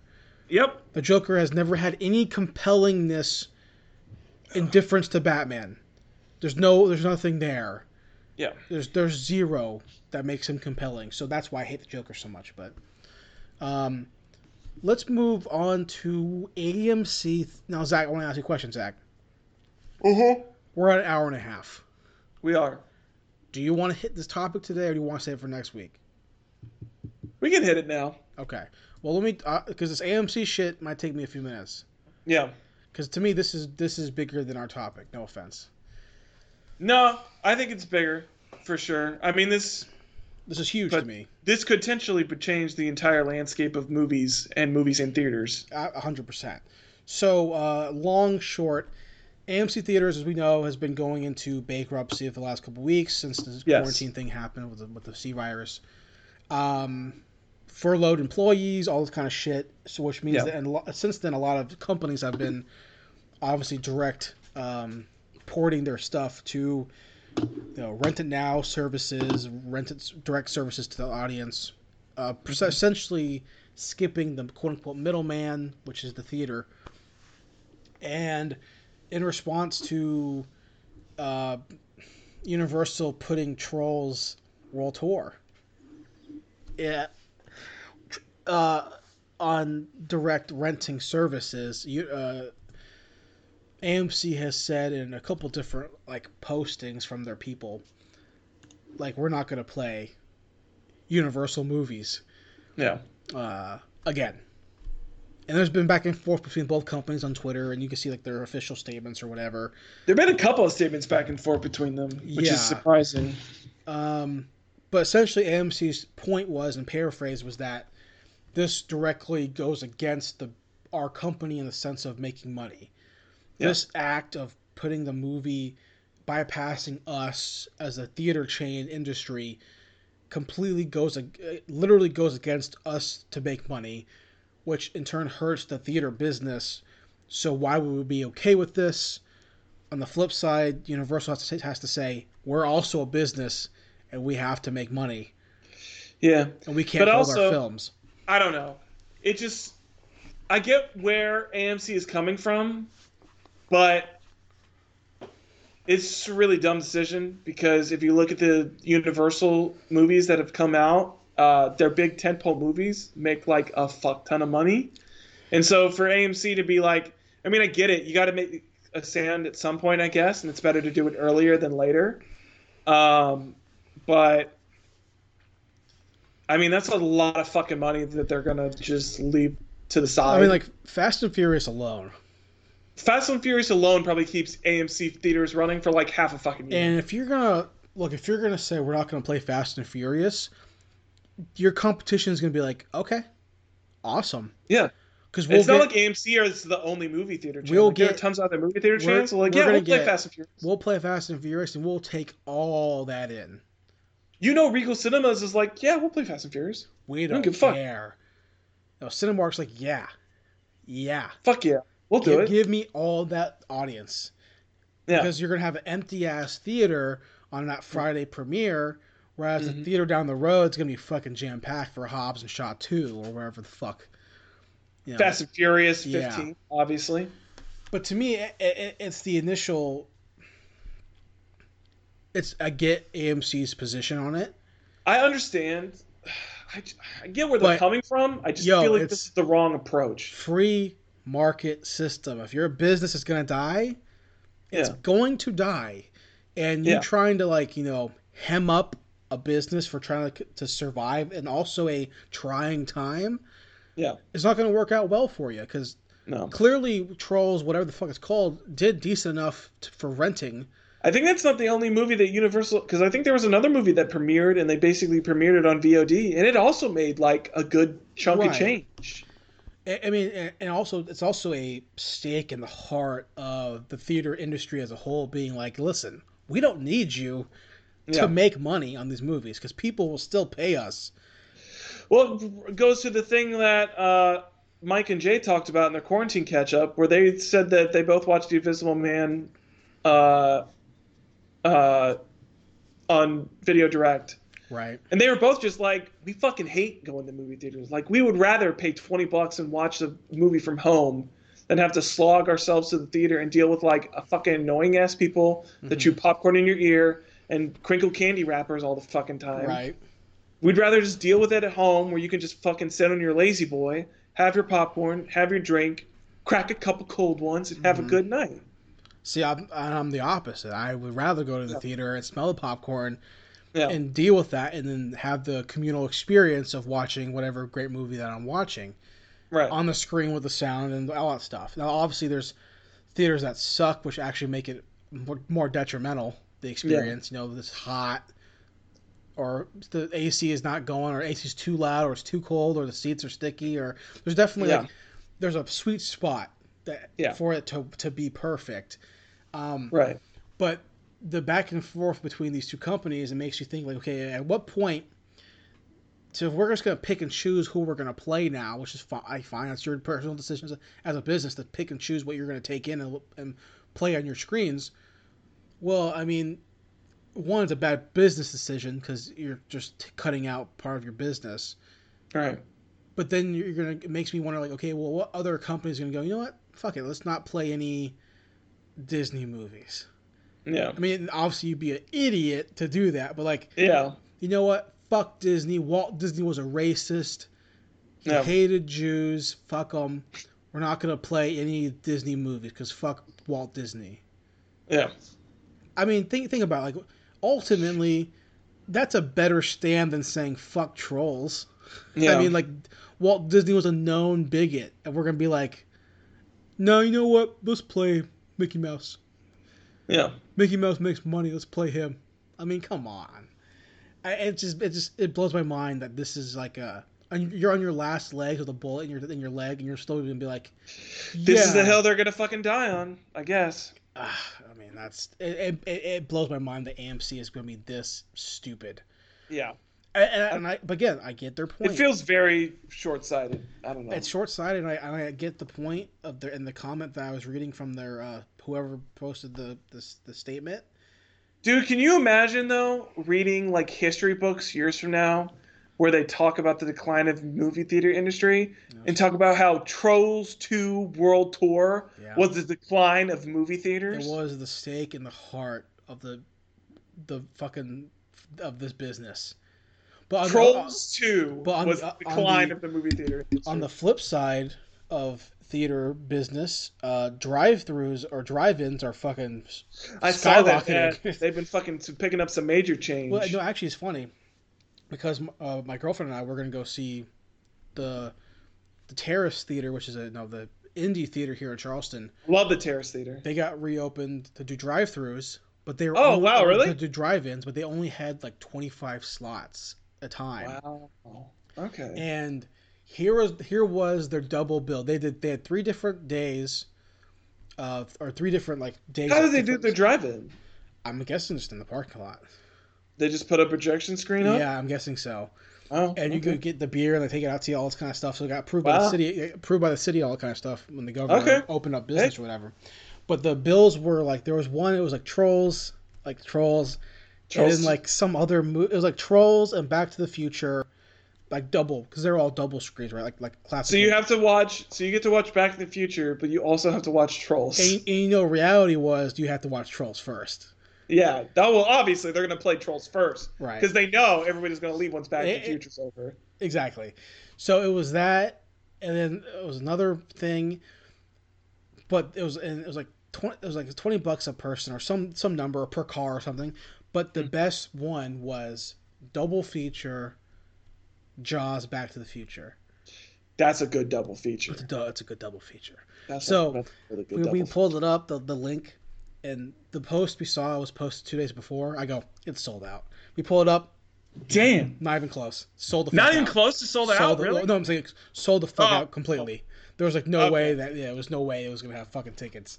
Damn. Cause tell you flat out, man, like I see that, that's a immediate buy. Twenty five slots only, immediate buy.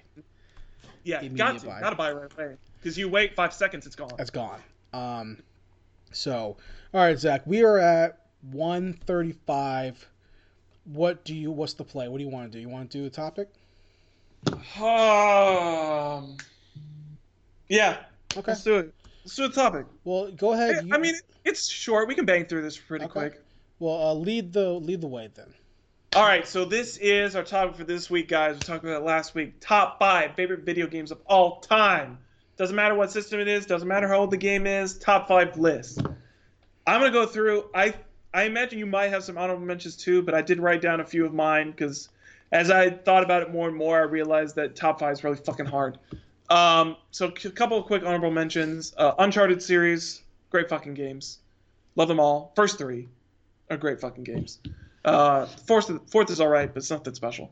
Uh, Fallout New Vegas, uh, the only Fallout game that I ever completed. Uh, it's a really fun RPG. I like the post-apocalyptic world. Um, I mean, I played Fallout 3, but Fallout New Vegas was uh, infinitely more fun. Uh, enjoyed the game a lot. Enjoyed going through the story, the multiple branching pathways. You get three different endings based on how you do it. Everything, it's great. Love playing that game. Uh, DMC5, great fucking game. Holy fuck, dude. Did we talk about? So I know I talked about DMC5. Did you actually play DMC5? Mm, no, I never did. Fuck, dude, this game is such a Never fucking did. such a killer fucking game, dude. Oh my god, one of the, one of my favorite action games in like the past ten years. So fucking solid. What a great fucking game. I loved loved DMC5. Uh, other great action game. My final honorable mention is uh, Asura, Asura's Wrath. Uh, PS3 game, PS3 exclusive. I'm pretty sure this was done by uh, Ninja Theory, I believe.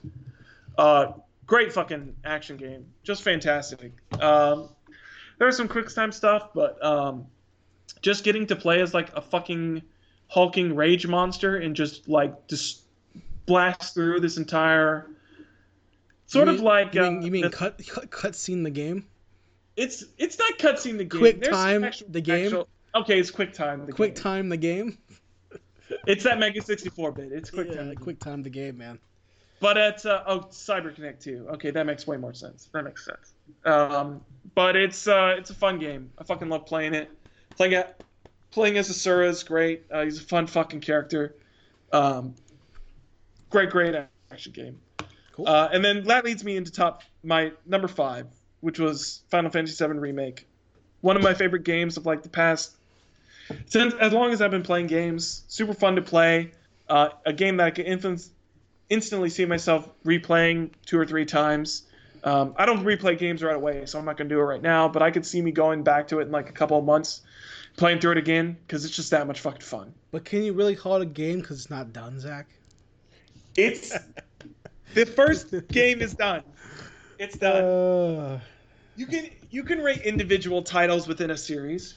Yeah, but it's not a series though. This is one game broken up It into is a multiple series. games. You know there's a sequel coming. Don't play games with me it's right not now. a You know series, bro. sequel. It's not a series, bro. It's one game. It's a series. It's called Final Fantasy VII, not Final Fantasy Seven. You know, Part One. I mean, shit. Okay.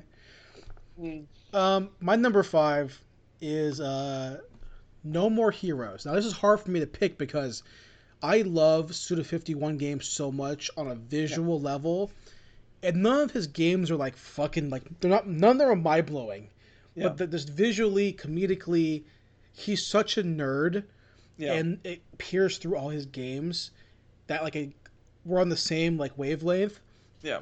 you know, even his he worked on Fire Pro Wrestling, which I and obviously I fucking love wrestling.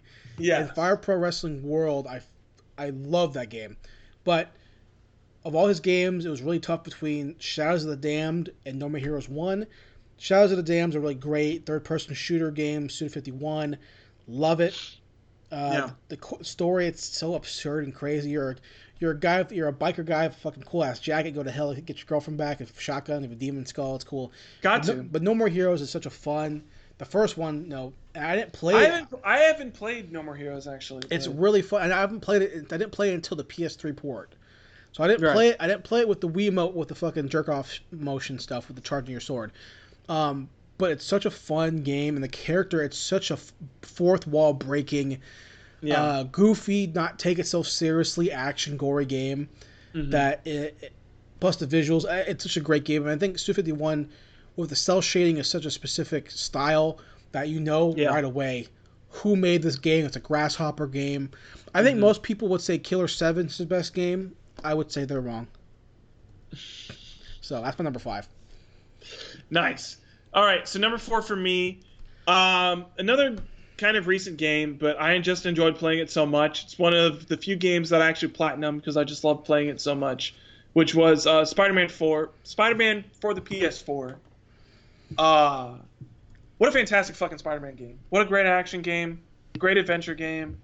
I Traversal is so much fucking fun. It's a fun game. It's got fun boss battles. I, I um, can't it's great. I love tell where i'm at in the game Where are you? I, I've? I've only played like three bosses Have you got to the Sinister Six? no Oh well, then you're not even halfway through. i played rhino Uh, there's another Rhino later on, so I haven't played like Vulture or anybody.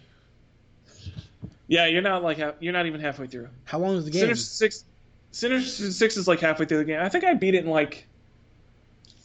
Tw- fuck me, I can't remember. Uh, I think maybe it was like. Ten to fifteen, I think. I feel like I I've, mean, it's pretty- I, I feel like I've put in like ten hours already.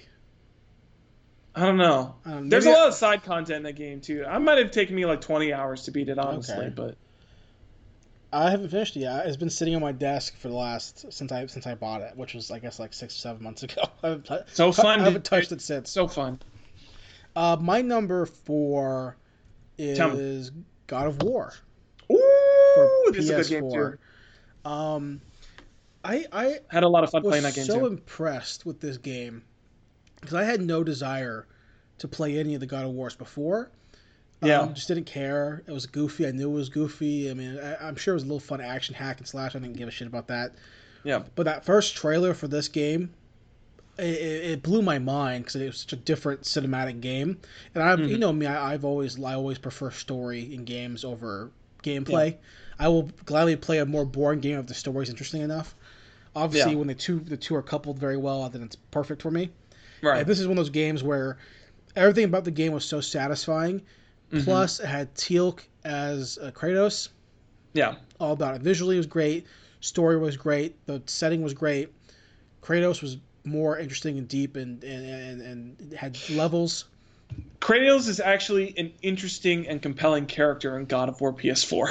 Uh, right, you know, and and thankfully, all the stuff that happens to him in the other games, it matters still here. Those things Yeah. all matter. Those are things they aren't thrown away. You know, all the bad stuff matters to, in this game. yeah. to where when you when you do get the chains, you're like, oh man, Yeah. you're like uh oh, Uh, oh, when and, you finally get those chains, holy fuck. and then the combat system's great, the combo system's great, the the, Yeah. the air juggling's great, and then the axe recall is the, this one of the most satisfying. The axe things. recall is so fun. One of the most satisfying things uh, of all time. And then obviously the monsters, the monster design is so good. It's just such a great game, and I'm so excited to see whenever we get a hint at the next game. Whatever, whatever the next God of War is. Yeah, so I'm excited for that. That's my number four. Yeah, no, I totally agree. It's a fun game. I love throwing the axe and having a boomerang. It's so fucking great. Um, so my number three is uh, probably one of my favorite game series of all time because I remember uh, this is probably one of the few games that like I played as a kid and like as a kid I could beat this game and I had fun playing it and just like doing all sorts of stuff with it, which is the Sly Cooper series. Mm. Sly Cooper, the Thievius Raccoonus, is uh great fucking game, great action game. Also by Sucker Punch, um, one of their first actual long-standing uh, action stealth. It's weird because he's like a thief, so he's supposed to be stealthy, but it's a lot more like action-oriented than um, It's a platformer, isn't it? you would think. Uh, it's not really a platformer. I mean, there's platforming where it's like he climbs on buildings and stuff like that, but it's not like it's not like Mario or some shit like that where he's like going from place to place. Um, I mean, there's stealth missions and there's action-oriented missions. Uh, the further you get into the games, you also get more with like the actual crew. Like you get more with like Bentley the the turtle who does like a lot of a lot more of like the hacking missions, and then you've got uh, the hippopotamus whose name I can't remember, but he's like the muscle of the group, and so whenever you get to play as him, it's more more, more of like uh, an actual like beat 'em up type of game, and so there's like the, there's those different aspects to it that like kind of change up the genre a little bit that I really really enjoy, and it's got really compelling characters. I mean, Sly is an, an interesting compar- character as in and of itself. He's very much like a I would I would consider him almost a mix between like a he's almost you know what he is? He's like the video game version of like Lupin the Third. Like he's that kind of like suave spy and like fucking Mhm. cool character that like it's just a really fun character to like follow his adventures with. Right. um yeah so he's got that. He's got his like uh his love interest slash police captain who's like trying to chase him down in uh the fox character it's just like just a great group of characters that i really really every time there was a new sly cooper game that came out i always had to buy it and play it because they were just so much fun to play Cool. I've I've never played it. It was the, it was that time those type of games like that and like Ratchet and like Jak where I'm like yeah they all look the same to me even though they could be very different. In my mind when I was a kid I was like these all look the same and I just don't care. So I never I never really played those games at all. Um, Mm, I would say I would say the Sly Cooper's the most. I mean, Ratchet and Jak are very similar games. I think I would think Sly Cooper's the most different because it goes through the more cartoony art style and it goes through the cartoony thing, but it's also going back to Grasshopper. There's a lot of. Um, it's got a pretty distinct like shell shading cartoon style that goes with it. It very much Right. looks like. I mean, if you look it up, it actually kind of looks like uh, Into the Spider Verse, like that Mhm, kind of art mhm. style. I gotcha. We're at number three, right? Yeah, number three. All right, my my three number three is Uncharted two. I'm not gonna talk about it. Fuck, because um, it, bums me out. It bums me out how a company can make such good games and then make such a shitty one. I, I don't want to talk about it. I don't want to talk about it. Uncharted two, All right. whatever. The chain, the train scene is so good. Train scene is great. What's the third? Well, the, the second one started it, but you got the train scene, and then the third one starts it where he's in the desert, and then you got Yeah. desert shit with the, the plane crash. Ah, it's great, So, great, yeah. great games. The But first three. three has the has the boat scene, right? The old like cruise boat, the cruiser boat you you, you climb through. I think so. That scene's great too. Well, it's like the the capsized cruise ship. Yeah, I think that is in three. That's yeah. that's like again these are I, I called it scenes because they're, they're making it so cinematic, right? But it's, instead they decided to make a game where you be you kill the main. Zach, what's number two? I'm sorry. Number two for me is uh, Pokemon Silver version. Um, probably one of my favorite Pokemon games of all time. This is nostalgia heavy for me because this was one of the first Pokemon games I ever played. Played it as a kid. I remember playing this game at, in daycare, playing it with my brothers, with all my friends in daycare, with all my friends in elementary school, and just having a fucking killer time playing this fucking Pokemon game. And I've never really played a Pokemon game since then that has given me that kind of joy. And so I really haven't played that many Pokemon games since Pokemon Silver. they tried to get me Um, back with Heart or Soul Silver, and it wasn't as good. So, I uh, was a gold, gold guy. mm, Uh, it was gold, and then I got crystal. Loved crystal. yeah. I played all the way up into until Ruby and Sapphire and Emerald, and then I stopped playing. I played up until Diamond and Pearl, and then I couldn't beat Diamond and Pearl, and I just stopped playing. Just and even fun. with the even with the current one, I just don't I don't really care. But yeah, I think silver. What blew me out my mind about the silver the the uh, what's the gener what's it called the Hoenn or what's it Hoenn region. No, Johto region. Johto. What blows my mind about the Johto stuff is that like you play this huge full size Pokemon game yeah, and then you have more. and then you get a second game on top. and of then it. you get a So second great. game on top of it. You're like, and I, I remember like I didn't know that. I Yeah. didn't know. I remember I, I was a kid. I played the game. I was like, oh man, I got all the badges, whatever. And I and I move right in real life. I move from Washington D.C. to Mhm. Tokyo. And I'm talking to one of my new friends I just met. He goes, hey, you you know have you taken the boat ride yet? And I was like, what what what what, what boat, Boat ride? ride? The boat ride. You get to get the boat ride yet? I go, "E- excuse me. And then opened a whole new fucking thing, and I was like, Yeah, dude. this is amazing. This is amazing. So Yeah. absolutely, that's a great game. Uh, my Yeah. number two is Metal Gear Solid Snake Eater, which is the third game. PS2. Mm, nice. To me, this is the game that it wa- wasn't my first. I played Metal Gear Solid One, Mhm. but this is the first one that I played where I thought like, this guy is really like, this guy's fucking good. Like this guy makes Yeah. good games. Like Metal Gear Solid Two, I didn't like playing it, but Mhm. this game I was like, dude, this is this is some fucking spy. sh- This is some cool ass spy shit. Like obviously MGS One has that stuff. I never played the old Metal Gear games. 'cause I didn't have that system, but everything in MGS Three I was playing being like, this is a different level of fucking creativity and fucking interesting storytelling. It all wraps around. Um, to me, even now, I think it's the best Metal Gear Solid game of all of them is, is MGS Three, um, especially those ported ones where you're able to crouch run. Because I'm pretty sure the P- the remastered box set added that in to the game. I'm pretty sure because I think the original MGS Three you could only lay down and move, like lay down and crawl. I'm pretty sure. I think Um, so. Whereas you were able to crouch, you were able to crouch move in four. I think they added that into the game in the remaster. I could be wrong, but I'm pretty sure. Um, so MGS three is my number two, for sure. Okay. Fair enough. Yeah. So I mean, I've I'm a I'm a Kojimbo. Uh, what's the uh, novice? I haven't really played a lot of the Metal Gear games. I tried to play Metal Gear Solid 4, and I didn't know what the fuck was happening with the story, so I couldn't play it. Uh, I've never played Metal Gear Solid one, two, or three, and then I tried to play Metal Gear Solid Five, and I had fun with that, and I was playing it on my PC. Uh, and then I stopped playing it on my PC, and I tried to play it on the PS3, and I realized that uh, playing the beginning all over again when you've already gotten so far is not fun. It's not in that fun. Game. Yeah. so I haven't gotten around to actually beating it.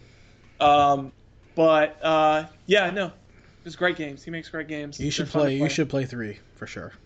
uh, I think it's actually available on PS4. I might try to see if I can pick it up. I think they have like a remastered or something like that. Maybe if they do, I'll see if I can find one. But I want to, because I've heard. I mean, uh, as far as his games are concerned, three is always considered his masterpiece. So, um, so number one, number one for me is a game that I've played and beaten multiple times because it's just a lot of fun. Uh, quintessential, I would can say, uh, action game for me. It's got all the things that I like. It's got interesting, compelling story with compelling characters. It's got a great gameplay battle system, uh, counter system going on, great exploration, um, great investigation, great side stories, side plots, all that, all that good stuff. Batman Arkham City. This game is fucking great. Uh, and Rocksteady hasn't made a good Batman game since Arkham City because uh, Arkham Knight was not good, and I tried to play the prequel game, and that game's not fun. I want them to make a new Batman game, but I don't know if they will. I've heard rumors that they're trying to. So I've only played. This is the most recent one, right? No, this is the second one. What's the most it- recent one? The recent, the most recent one was Arkham Knight because that's the one where it's all focused around the Batmobile and all that shit. With the tanks and stuff, right? Yeah, where it's like oh, Batmobile's like a tank, and I hate that shit. I fucking I hate that shit. I've only played that one. That one blows. I Like for honestly, P- the PS4 one, I've only played Yeah. that one and I hated you it. You need to play Arkham City because Arkham City is a fun game. It has nothing to do with the Batmobile at all. It's clearly just Batman exploration, beating up criminals. That's all it is, and that's so much more fun than all that fucking dumb tank bullshit. I hate that shit. I remember my buddy had the got the game when it came out, Arkham City, and I was watching him play. I was like, "Yeah, this is cool." Um, Yeah. But open world games really like it's hit or miss, man. Like because like Red Dead I love, but Mm. like even then I get like roll. Yeah, okay. There's a lot. There's a lot of I shit would here. think the thing about uh, Batman, the thing I, the thing that I like about it so much, and I think that makes it such an easy play for me, is the same thing for Spider-Man, which is it is an open world, but I find exploration in it to be so easy, and so it makes you such a mobile character that exploring the open world isn't as get difficult as it is in other games. Right. Because I think especially using like the bat claw and being able to like zoom th- across buildings and being able to glide Mhm. uh, all to all these different places is the same thing as like Spider-Man's web slinging. It just makes exploration so much easier right. and so much more. It's so much more interesting. Like it doesn't get boring to do. no, I, yeah, that's cool. Also, Yeah. the the costumes are cool too. Yeah, oh, costumes are so sick. Um. So my um, my number my number one Tell me. my favorite game of all time is a game that I think most people would be like, "What? This is your number one of all time?" Final Fantasy, whatever. Run this by me again. It's a game for the Game Boy Advance.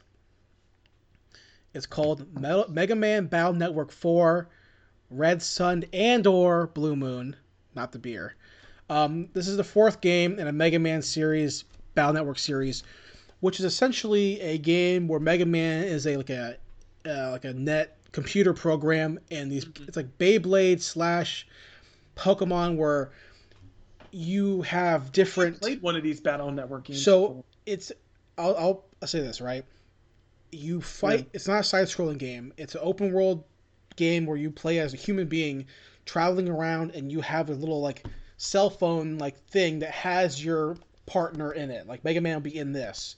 I can talk to Mhm. Mega Man, whatever, and then I would jack my character in to Mhm. a computer system that has like internet, Wi-Fi, or whatever electrical system, and then Mhm. Mega Man goes into that and you fight viruses and you fight other stuff and there's a tournament where different people get together and you jack into an arena and you fight each other right? So that's the premise of the world. Like everyone has a partner like a nav, navi or whatever it's called right? Like a net net avatar or whatever. My flashlight's on now. Um, okay. But it's not a side-scrolling game you have a grid Yeah. where the enemy is on this side and you're on this side. You have like four. It's like a four by four, I believe, Mhm. grid, and you move back and forth on the grid, and you avoid attacks, and the, your enemy moves around, and you learn the pattern, and you hit like B for your Buster, and you have a blast, so you can charge your Buster and shoot it. But and there's a gauge, and when the gauge fills up, you press the button, action freezes, and you can pick what's called battle chips, which are different weapons, a sword, a wide sword. You can combine them to make a stronger weapon, um, a different gun, a ray, um, and you get those chips and you hit. You can go around the thing and use those to activate your attack, your chip. So it's a it's a tactical game slash RPG because you can actually change Mega Man stats in a different part part of the screen where you can like know add in different programs to make Mega Man's health go up or Mega Man's, you know, speed go up or Buster attack or whatever. So it's all these things wrapped into a fucking Game Boy game. And even better, Tell new, me. new game plus where the enemies What? get enemies get stronger, where you keep your same stats, and even better, in the first couple games, you would have like um like Mega Man would have like a, a phase shift, where if you're Right. in a jungle part of the uh, jungle esque computer system, you would like turn green, have different attributes or whatever. And number four is the first game where you actually get to have like battle chips where you get to become other partners, right? So if I'm like Mm. so Mega Man, there's like Mega Man and Proto Man. Proto Man, Mhm. right? Okay, well, I'm gonna take your abilities, Proto Man, and I will become you, a Mega Man version of you. Okay. So you have different attributes there. So now my sword attacks become strong because I'm in Proto Man form. Right? Okay. So Blue Moon and Red Sun had different uh, other characters that you could pick from. Like in Pokemon, Pokemon has okay, Silver has these Pokemon in the roster. You can get, you, know, you can get Lugia in this one, and then in Right. Gold you can get Ho-Oh. Well, in Blue Moon you can get these characters, and Red Sun you can get these characters, right? Mm-hmm. so you have all that into a fun um, RPG game Mm-hmm. with a battle system that was interesting enough to keep you on your toes. Where it wasn't a wasn't a tr- traditional RPG style. Okay. It wasn't like a free roam hack and slash game. So to me, it was the most inventive Mega Man game. It still is, and they Mhm. made like six of these games. Fuck.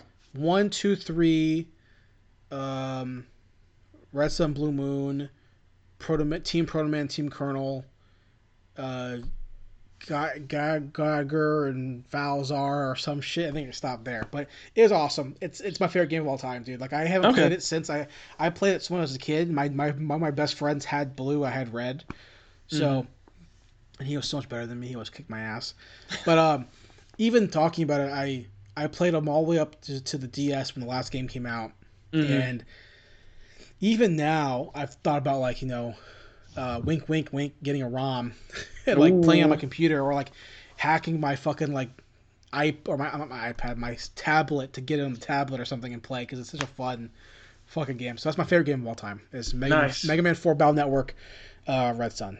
So Okay. Very cool. cool. Dig it, man. Well, guys, uh, it's a two-hour episode of the show.